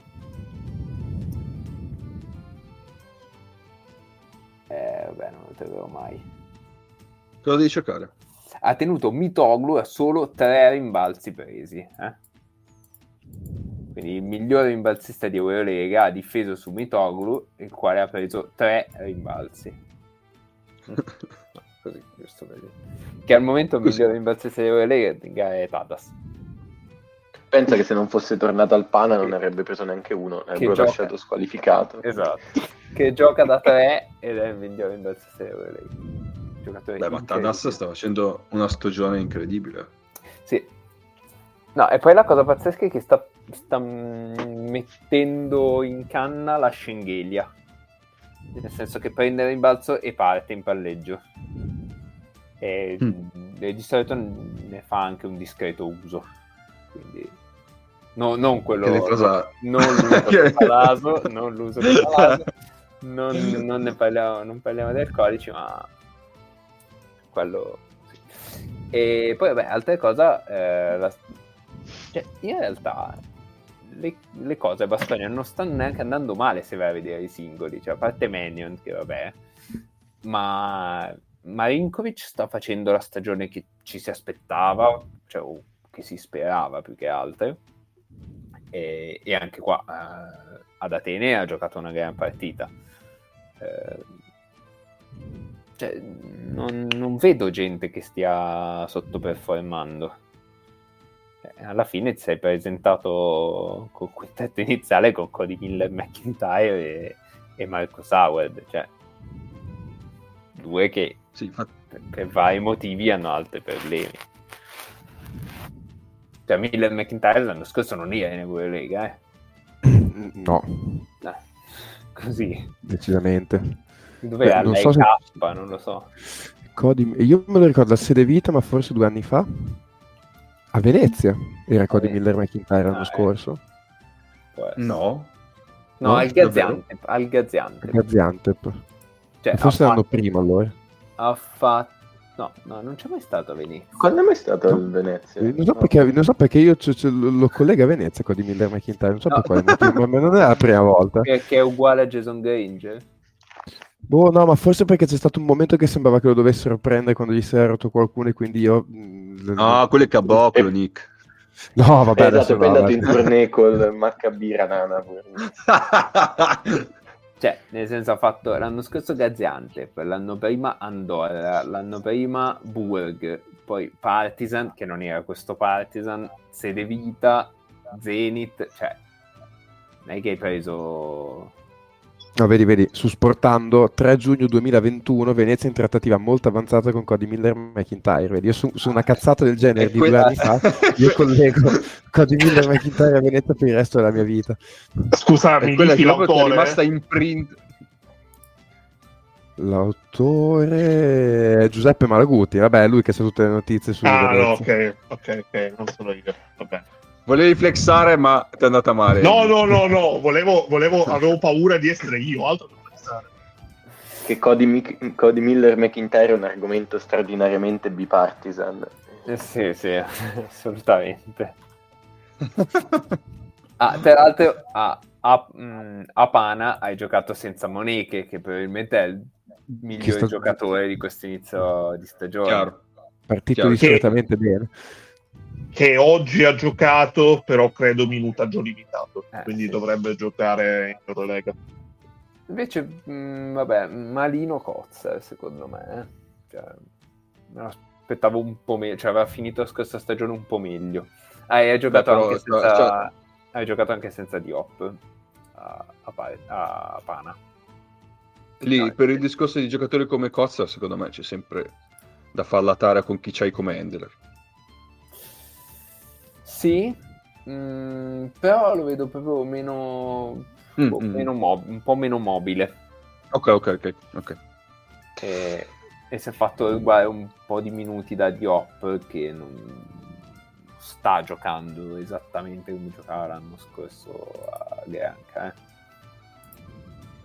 Va bene. Altro da dire?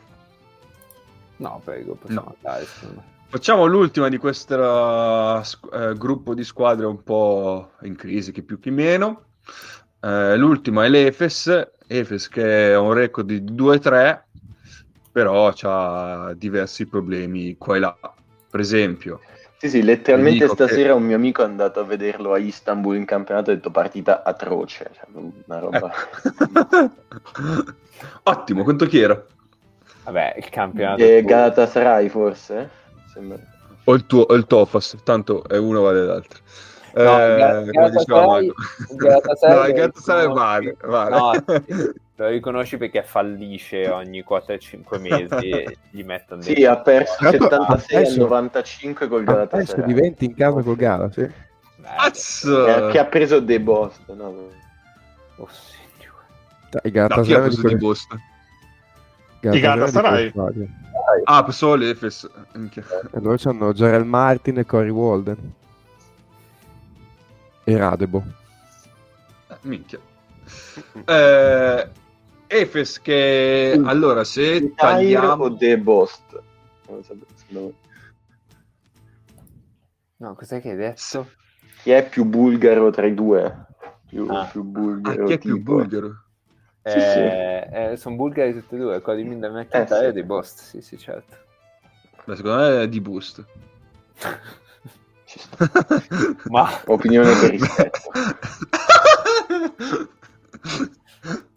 eh, dicevo, l'Efes che in questo momento se togliamo la Svel, eh, che ha un bel centoventinove di defensive rating la Svel, tanto aper- aperta e chiusa parentesi. Beh, che è sempre una cosa giusta togliere. Beh, è alto e buono, no?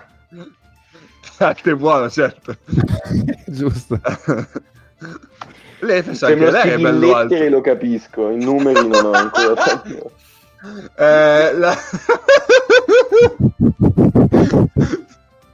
Questa mi fa ridere per tutta la stagione, sto scherzo. Eh, allora facciamo così, Celle. La Svel ha un, un defensive rating di Z. Eh, L'Efes, cioè, cosa viene prima della Z nel eh, di nell'alfabeto? Ma se devi usare le lettere greche, così sei anche lì bipartisan, triangolo. Ah, allo- eh, la, la eh, allora diciamo che l'Efes, le, no, le, le, eh, la Svel c'ha l'omega, che è proprio morta, okay. eh, che si, si usa l'omega. E cosa viene prima dell'omega? La, la mu? La Z, eh, secondo me, viene la Z, eh, vabbè, l'Efes c'è un defensive rating vabbè, di Z. Tutto sto cinema per dire che fanno schifo fondamentalmente entrambi. eh, l'hai fatto cento cinema però, eh. Sì, sì, lo so, me ne assumo la, la piena responsabilità. Mi avete preso apposta, no? That's what I do. Eh, esatto. Orgogliosamente, esatto. Eh, c'ha centoventi di defensive rating. Eh, quindi sì, vabbè, eh, tanto però c'ha belli attaccanti, no, c'è centootto di offensive rating, quindi ma infatti, ma scusate, degli attaccanti dove? Veramente questa sera. Do- dove sono i belli attaccanti? Beh, no, cioè, tecnicamente a nomi i nomi ci sono, perché comunque hai Larkin, hai Clyburn, hai Elijah, cioè gli attaccanti ci sono, però no, aspetta, Dunston no. Quanto un top tre di Eurolega, quindi... eh, ecco sì, quello. Aspetta, io e Lagia voglio bene come se fosse il fratello di Cappe, però...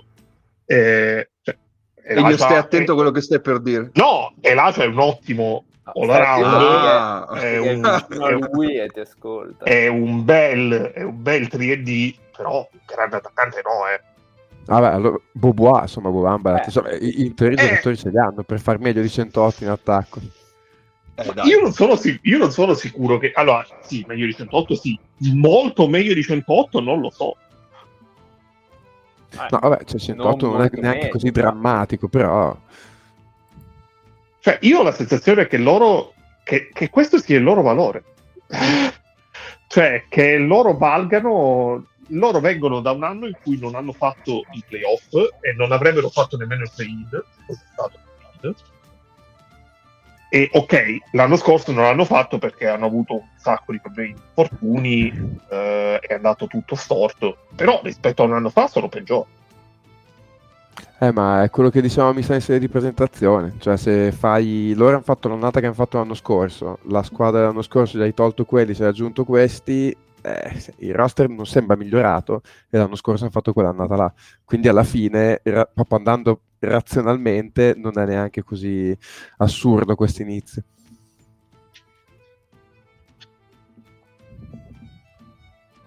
Sì. E, e, e ho anche il timore che Larkin magari possa aver iniziato cioè, il meglio di, ecco, per semplificarla, che probabilmente abbiamo già visto il meglio di Città,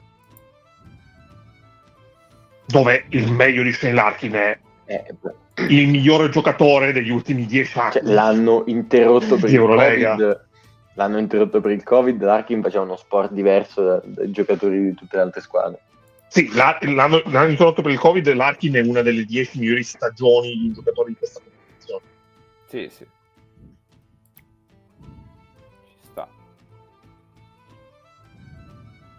Se loro, il loro pensiero è magari... rivediamo quel giocatore, la mia risposta è uno, no, e, e due, ma non è solo su di lui, è anche per esempio su Clyburn. Cioè, abbiamo visto il meglio di, di Larkin, abbiamo visto il meglio di Clyburn, un sospetto che potrebbe emergere è abbiamo visto il meglio di Darius Thompson. No, quello non so. Però quello, quello, quello è presto, quello è presto per dirlo. Sì. E, e poi eh, sotto canestro sono, sono un rebus perché cosa vogliono fare? Cioè, hanno Lice e Zizic che in due chiamano tanti soldi. Penso che, che Chan abbia una voglia pari a zero di, di coinvolgerli. Beh, Zizic, povera bestia, io lontano da lì ci lo vedo con un... No, no, io dico in questa squadra. No, no, lontano, lontano da lì sì. Però in questa squadra non, non credo abbia senso. Cioè, credo che questa squadra alla lunga sia Rick Jones e dietro... Eh, Willis che si è portato, si è portato via, che ne dici di mettere anche Zizic? Dai tu. Che si è portato dietro anche Willis No, più che altro eh. Eh, Clyburn era quello più chiamabile, diciamo, come nome di persone che abbiamo visto già al meglio, perché c'è una storia di infortuni, però sembra l'ultimo anno pre, pre-Efes mi era sembrato abbastanza pienamente recuperato, quindi cioè, non mi avrebbe stupito però... se me l'aveste detto al tempo, ma mi ha stupito sì, sì. per come sembrava essersi ripreso. Però era quella era quell'annata là del Zesca da cui non molti sono usciti vivi, eh? Sì, sì. Cioè era l'anno da cui poi c'è stato il ter- tercollo, vabbè, il calo di Shengelia, ehm, l'anno in cui prendono Lumberg da... dall'N B A da No, no, no, no, da un posto a caso. Ah, no, dalla Polonia, dalla Polonia. Dalla Polonia, sì. Dal Rosarado, un tipo, uno di quelli lì. E l'anno in cui Milutinov si spacca e, e smettono completamente di, di funzionare.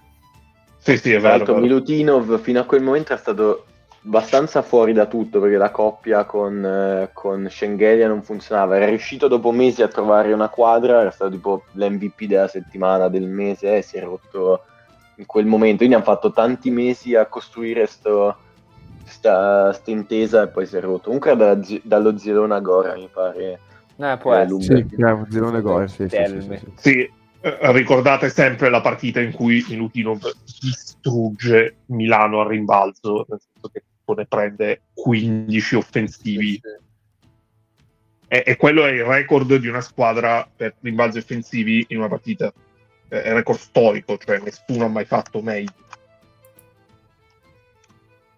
e, e comunque quel Sesca la vince al supplementare, tra l'altro una partita di quel tipo nemmeno la domina.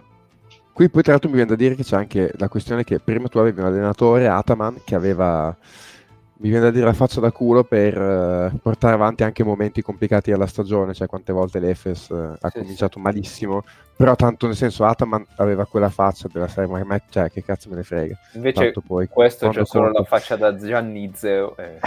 Cioè nel senso comunque è un allenatore esordiente che è, è chiaro che fa anche più fatica a, a gestire, tra virgolette, non, non dico in maniera leggera, perché non credo che Ataman abbia mai gestito in maniera leggera quei momenti, ma aveva probabilmente l'esperienza per far passare che, vabbè, sono son momenti che gestiamo tranquillamente con la nostra esperienza, eh, come, fai anche fatica. Come diceva cioè... Ciacio a Messina, no? Che diceva, ma coach, ma è novembre.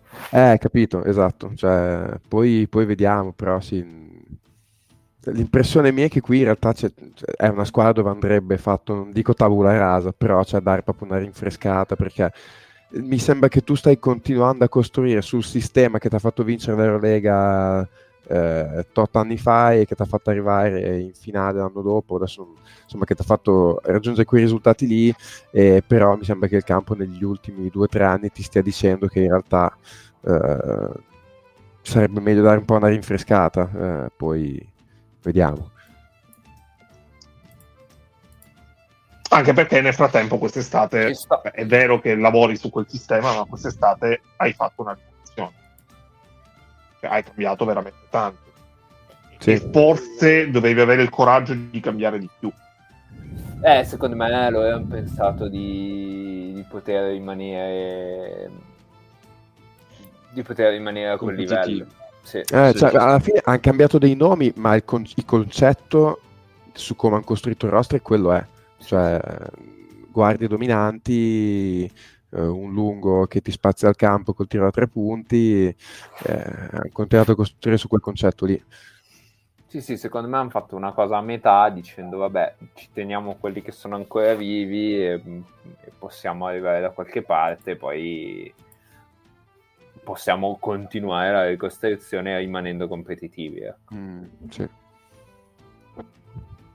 Che poi probabilmente, cioè, alla fine, considerato che c'è il play-in, resteranno competitivi perché comunque il talento è tanto. Eh, sì, e... sì. Poi devi sempre però... batterli in gara. Sì, esatto, esatto. Cioè, loro, loro sono, secondo me, una squadra che al play-in anche da decima potrebbe vincere il play-in e poi prendere un tre a zero tremendo contro il Real in una serie playoff. Sì.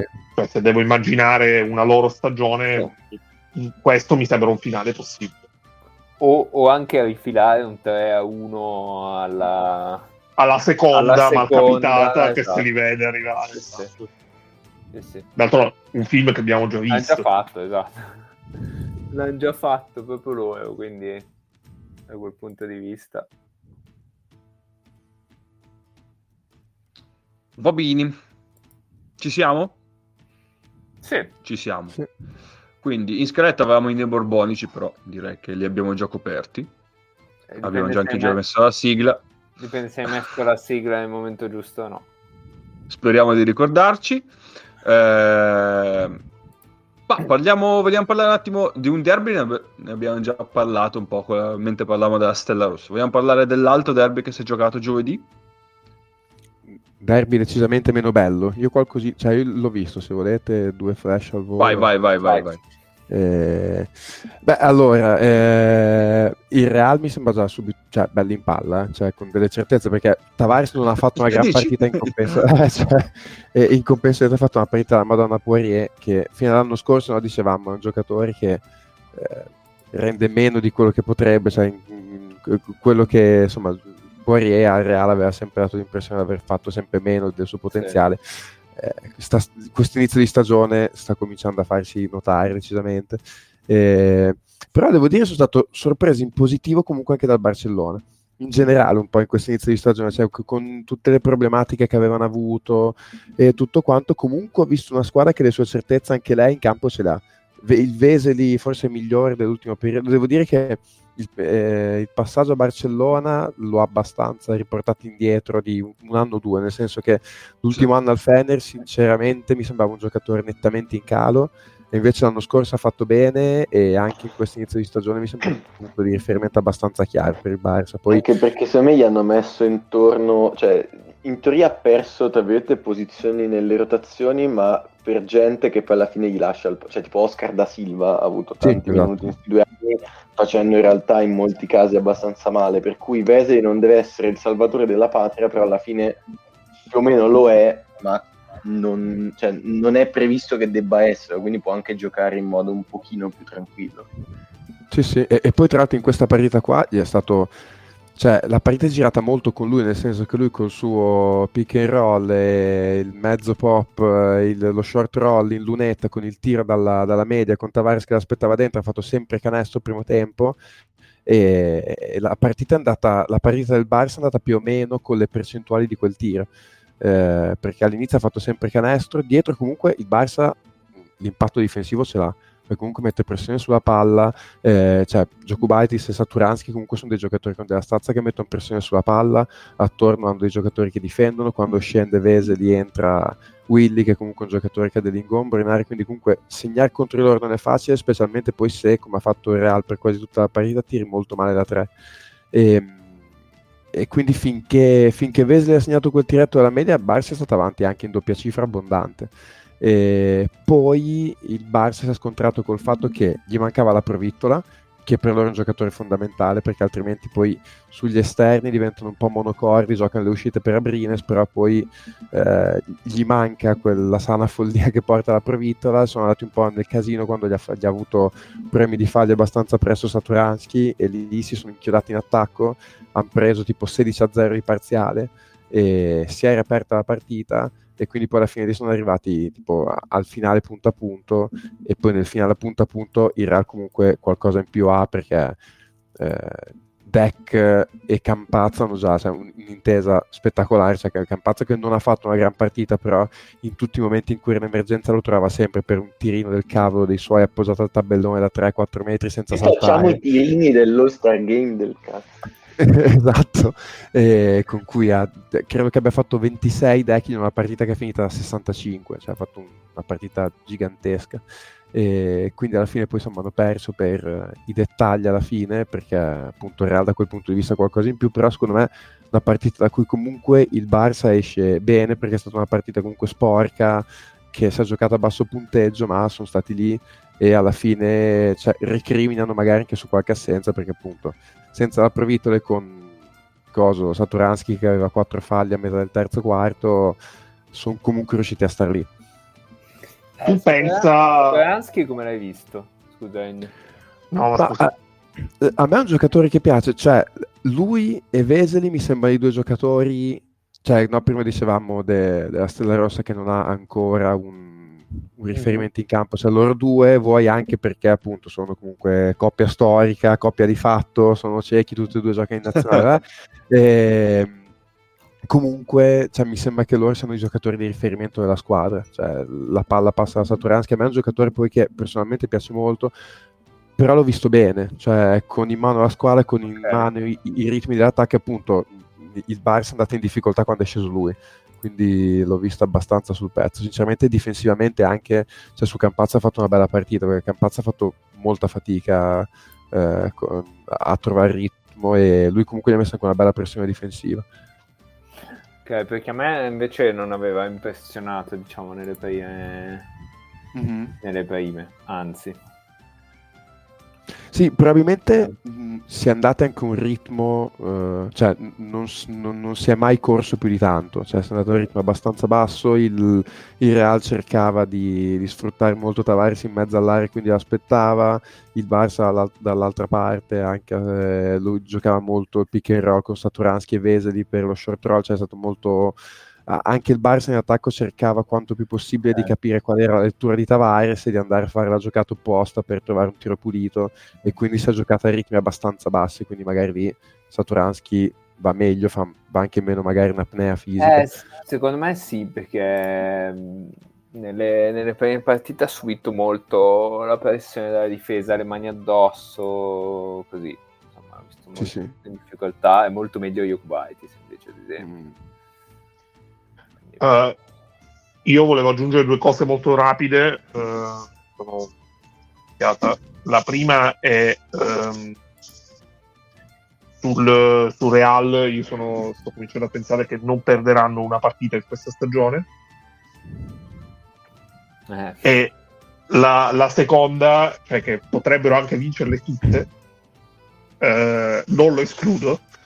Onestamente non riesco a pensare cosa debba succedere, perché possono perdere una partita. Ora giocatevi tutto su chi gioca con il Real questa settimana, chiaramente. E la seconda, tu pensa dire le robe che ha detto Nick sulla provittola, eh, dirle due anni fa, o anche cioè, o semplicemente quando la provittola giocava a Madrid. Eh, davvero. Cioè Eh, ma ormai così anche l'anno scorso comunque per loro è un giocatore chiave. È no, ma quest'anno, quest'anno, è, quest'anno è un candidato M V P. Cioè, sì, sì. Se Barcellona fa tra le prime, Barcellona fa fattore campo. Eh, se Barcellona fa fattore campo, la provittola è primo quintetto e non esce dalla discussione per la vita. Ma sì, ma... ma... veramente io l'ultimo anno a Real, forse quello prima, mi ricordo lì a dire alla fine vai in Eurocup, sei un giocatore divertente, qua non, non ci stai, vai a divertirti, a far divertire noi, però non sembrava proprio in grado di starci. Era, e io sono sempre baffo, stato un fan, eh. Non lo so cosa sei. Eh? È stato sì, il baffo. Perché veramente è cambiato. Chan ci ha preso la panchina di una squadra che, che ha vinto più Euroleghe col baffo. È quello, chi lo sa? No, ma, ma davvero mi ricordo delle discussioni in cui cioè, alla fine boh, no, non è il suo livello, punto. O comunque magari lo è, ma è una squadra che, de, cioè, che non ha le stesse aspettative.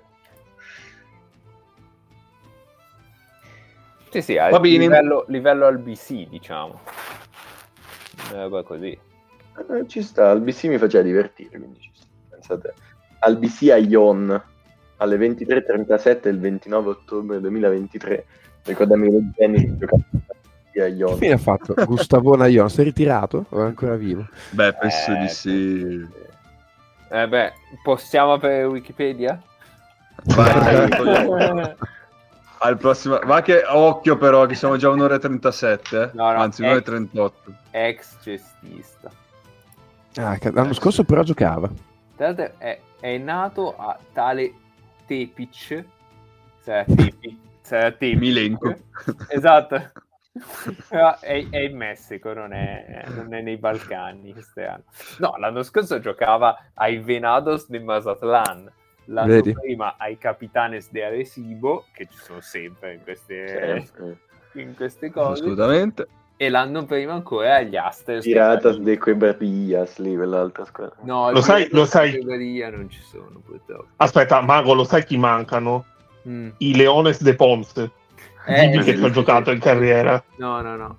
Aia. No, no. La, questa, è ma- questa è una macchia. Già... I, vache- I Vaqueros de Bayamón, che però non so se sono messicani.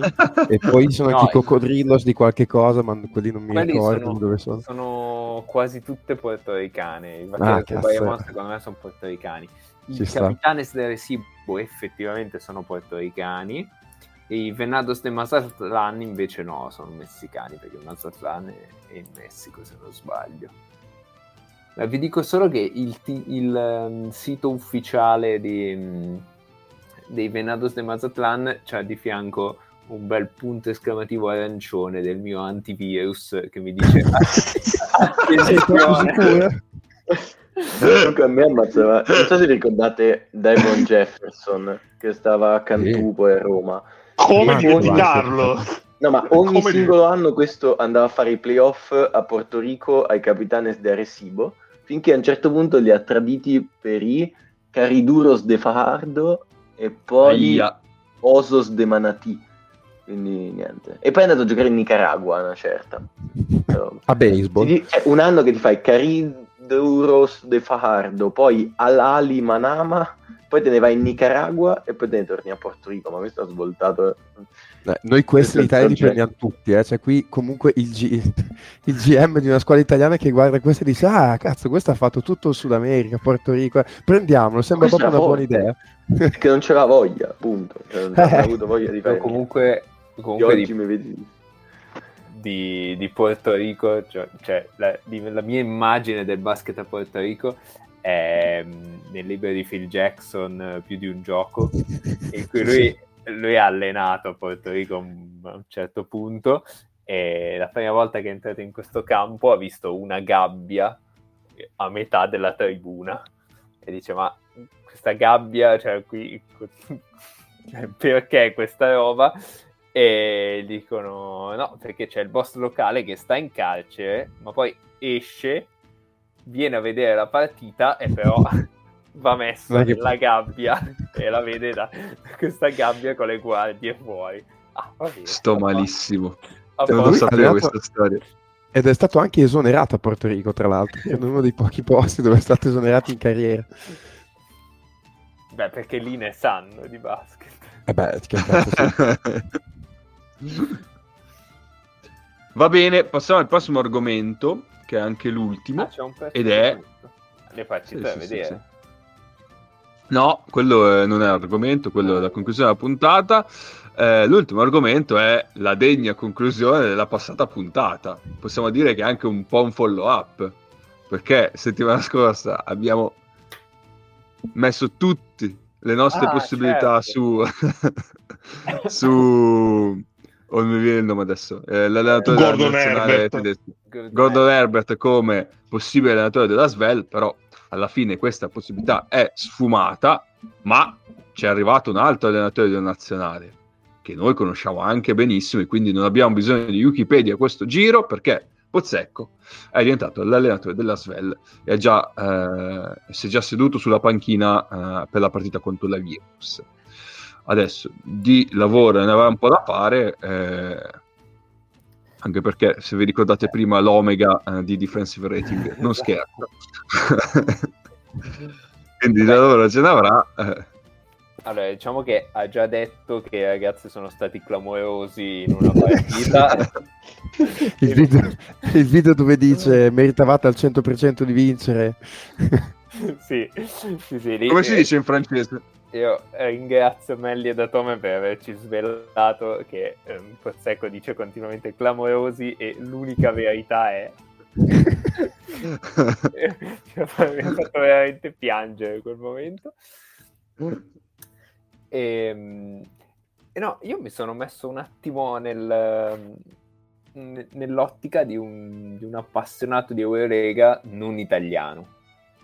che quindi conosce Pozzecco forse come giocatore, forse esatto, forse come allenatore, allenatore dell'Italia, dell'Italia. Ok, sì. va, va bene. Però effettivamente Pozzecco non aveva mai allenato una partita di Eurolega e mm, non lo so, è una scelta. Ma neanche di Eurocup. Di Eurocup forse sì, con Sassari, no? No, Champions. Champions, okay. Champions. È una Beh, scelta... il, grande, il grande momento Champions di Pozzecco è il time out nell'anno, nell'anno del, del Covid, ah, è dove, dove è quello dice, della bestemmia, è quello della dice bestemmia. La bestemmia. Dove fa quaranta secondi di bestemmie. Bellissimo, bellissimo. È quello dell'Anza, dell'Anza di Petrucci, ecco. In risposta è della, de, credo forse ha fatto pure una giornata di squalifica. Eh, sì, sì, sì. Qualificato. Comunque era sì, contro sì. Il Buckenbergs. Sì, sì, sì, sì, sì, giusto. Adesso vado a risentirmelo. State, stiamo citando tutti i time out che ogni tot vado a rivedermi. Prima ah, e, e comunque scusate di Boniciolli. Adesso c'è questo. Scusate, c'è un asterisco. Pozzecco ha allenato in Eurolega, ma da Milan e non di Milano, non solo di Milano, ma anche della Stella Rossa. Vabbè, sì. No, e in Eurocup con col Sede Vita? No, Sede Vita ha fatto solo l'assistente. Non ha Quindi... fatto non ha fatto il capo. No, no, mai. Cioè, se, se sì è perché Mercy c'era tipo sì, squalificato sì, sì, okay. O espulso. E... No, al... Quindi è, è una scelta, cioè, guardarla con, con gli occhi di un appassionato medio francese è una scelta abbastanza strana. Eh, sì, ci sta. Per lui ci sta, perché metti in piedi in Eurolega, non so co- cosa si aspettino da, da Pozzecco, cioè nel senso che, che entra in campo e faccia il playmaker di questa squadra, forse perché... Ma secondo me un buon risultato potrebbe essere la dignità. Eh, appunto, cioè, capito. Che, che già un primo assaggio in senso positivo si è vista nella partita con la Virtus, perché certo la partita persa dalla Svel contro la Virtus è stata una partita, una partita dignitosa. Sì, però è un dato non misurabile la dignità. Eh, te, te la anche, misuro io, la Svel perché... è la squadra che ha il maggior numero di sconfitte consecutive nella storia eh, di Eurolega. Certo. La puoi misurare in lettere e non in numeri. E... Cioè, c'è, da di- c'è da dire una cosa, cioè è un allenatore che con ovviamente tutte le sue peculiarità, particolarità, ha giocato bene con sistemi molto diversi, perché la Sassari eh, che, tanti- che appoggiava tantissimo la palla in post, la ricordiamo, che andava da, avevano Bilan, avevano dai Champier, eh, si appoggiavano tantissimo loro e giocavano un gran bel basket, eh, ed è un allenatore che ha fatto giocare molto bene questa nazionale, che era una nazionale che andava di corsa, tiro da tre punti, ritmo alto, quindi è un allenatore che ha, eh, ha avuto delle squadre che hanno giocato molto bene con stili molto diversi. Eh, è chiaro che eh, probabilmente ti fai ammaliare anche un po' dall'idea del fatto che lui con questo approccio molto particolare magari vada a puntare molto forte anche sul gruppo, quindi che ne so, magari l'hanno preso anche con l'idea c'è uno spogliatoio non molto unito, ci mettiamo dentro Pozzecco che è uno che va lì, fa delle gare con tutti quanti, magari unisce un po' il gruppo, che comunque è una cosa che ha valore, quindi cioè nella situazione in cui la Svel vale tutto, e per Pozzecco dico che è una safe bet, nel senso che tanto intanto metti un piede dentro, sei nella squadra peggiore in assoluto, quindi peggio di così non puoi fare, e, e se fai anche solo un po' meglio di quando sei arrivato comunque hai migliorato un pochino la squadra, quindi alla fine dal suo punto di vista capisco, capisco la scelta.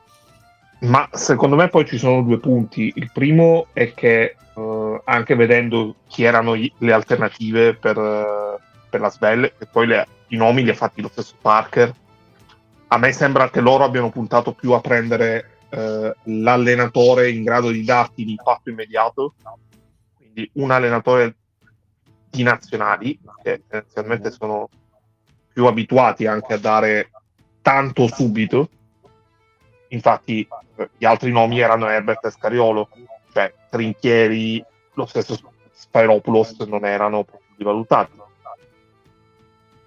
E dalla parte sua uh, forse non è un grandissimo fit ideale per quello che è stata l'ultima versione recente, però per il tipo di giocatori che ci sono alla Svel, avere un semplificatore, che è un termine brutto perché poi passa il concetto che Pozzecco sia un inetto tecnicamente, e non lo è assolutamente, forse è il, anche lì la migliore scelta possibile, perché eh, questa squadra è una squadra disfunzionale che ha talento e ha profondità, quindi eh, siccome l'obiettivo realistico per questa stagione di Eurolega è dieci vittorie, perché nelle prossime venti, no, significherebbe fare dieci diciannove nelle ultime ventinove dopo essere partiti zero cinque, secondo me fare dieci diciannove va bene, comunque un discorso dignitoso, e poi giocarti il campionato col Monaco. Mica facile, dove tra l'altro fare dieci diciannove? No, infatti, cioè, eh. fare dieci diciannove comunque sarebbe cioè, una su te. Mh, sì, sarebbe ampiamente sufficiente, sì, sì, contando quello che è il roster, e, e poi giocarti il campionato con col Monaco, che è una squadra decisamente superiore, che però di punti deboli ne ha, soprattutto in un'ottica in cui in Francia non puoi certamente schierare tutti gli stranieri che schierai in Eurolega.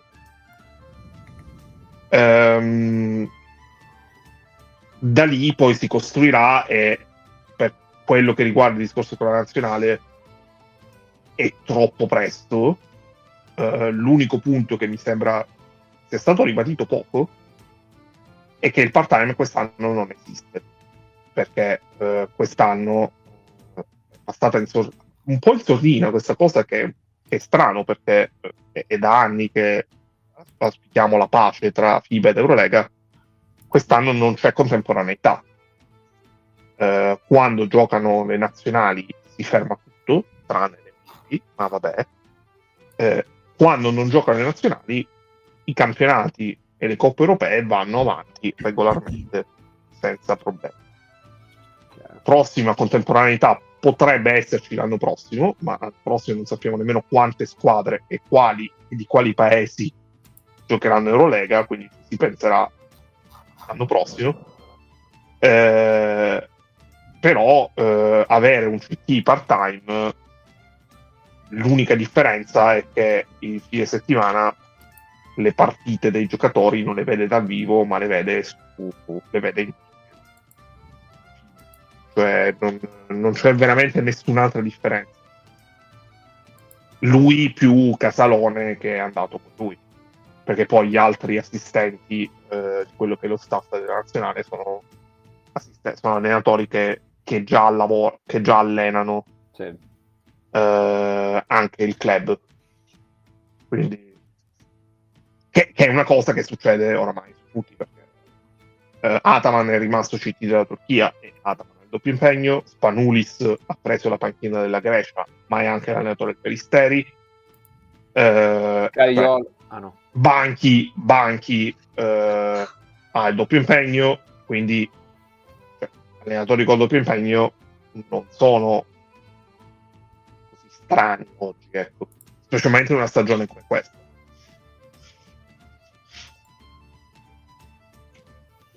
Chiaro, chiaro. Bobini, altro da dire? No. Va bene, quindi direi che possiamo passare alle partite da vedere e poi ci salutiamo. Vieni da me a vedere la televisione.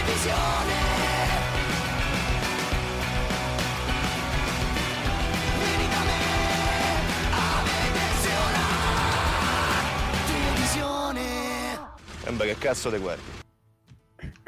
Allora, questa settimana intanto c'è martedì una partita bonus, perché c'è Milano-Maccabi. Beh, allora, intanto... L'hai detto molto allegriano. Tanto Alma. Tutti teorici. Eh, quindi c'è il recupero della seconda giornata eh, di quella partita lì. Eh, dopodiché, giovedì eh, abbiamo un Fenerbahce Olympiakos, mentre il venerdì ci abbiamo Barça Panathinaikos. Bene. Ah, se volete basket eh. minore, eh, ovvero altre competizioni, eh, segnalo che in Champions giocheranno le squadre israeliane, che è comunque una notizia perché si erano fermate pure, pure loro. E c'è Tofas Tortona, che se volete può essere il vostro antipasto a Milano Maccabi, perché si gioca martedì. Non eravamo un podcast di basket europeo? No, no. Mi dissocio. No. Stai attento. Guarda, vedi, io ho sospeso.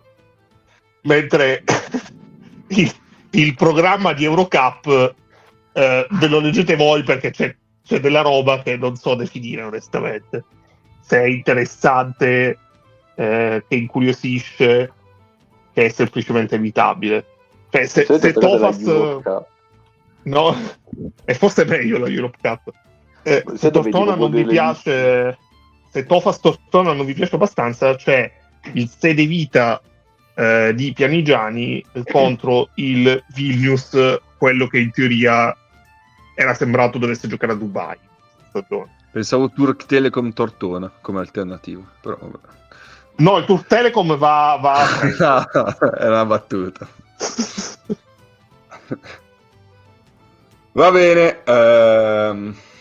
boh, direi che abbiamo detto tutto, ci possiamo salutare, quindi niente, basta, eh, ci sentiamo settimana prossima, guardate tanto bel basket e stateci bene.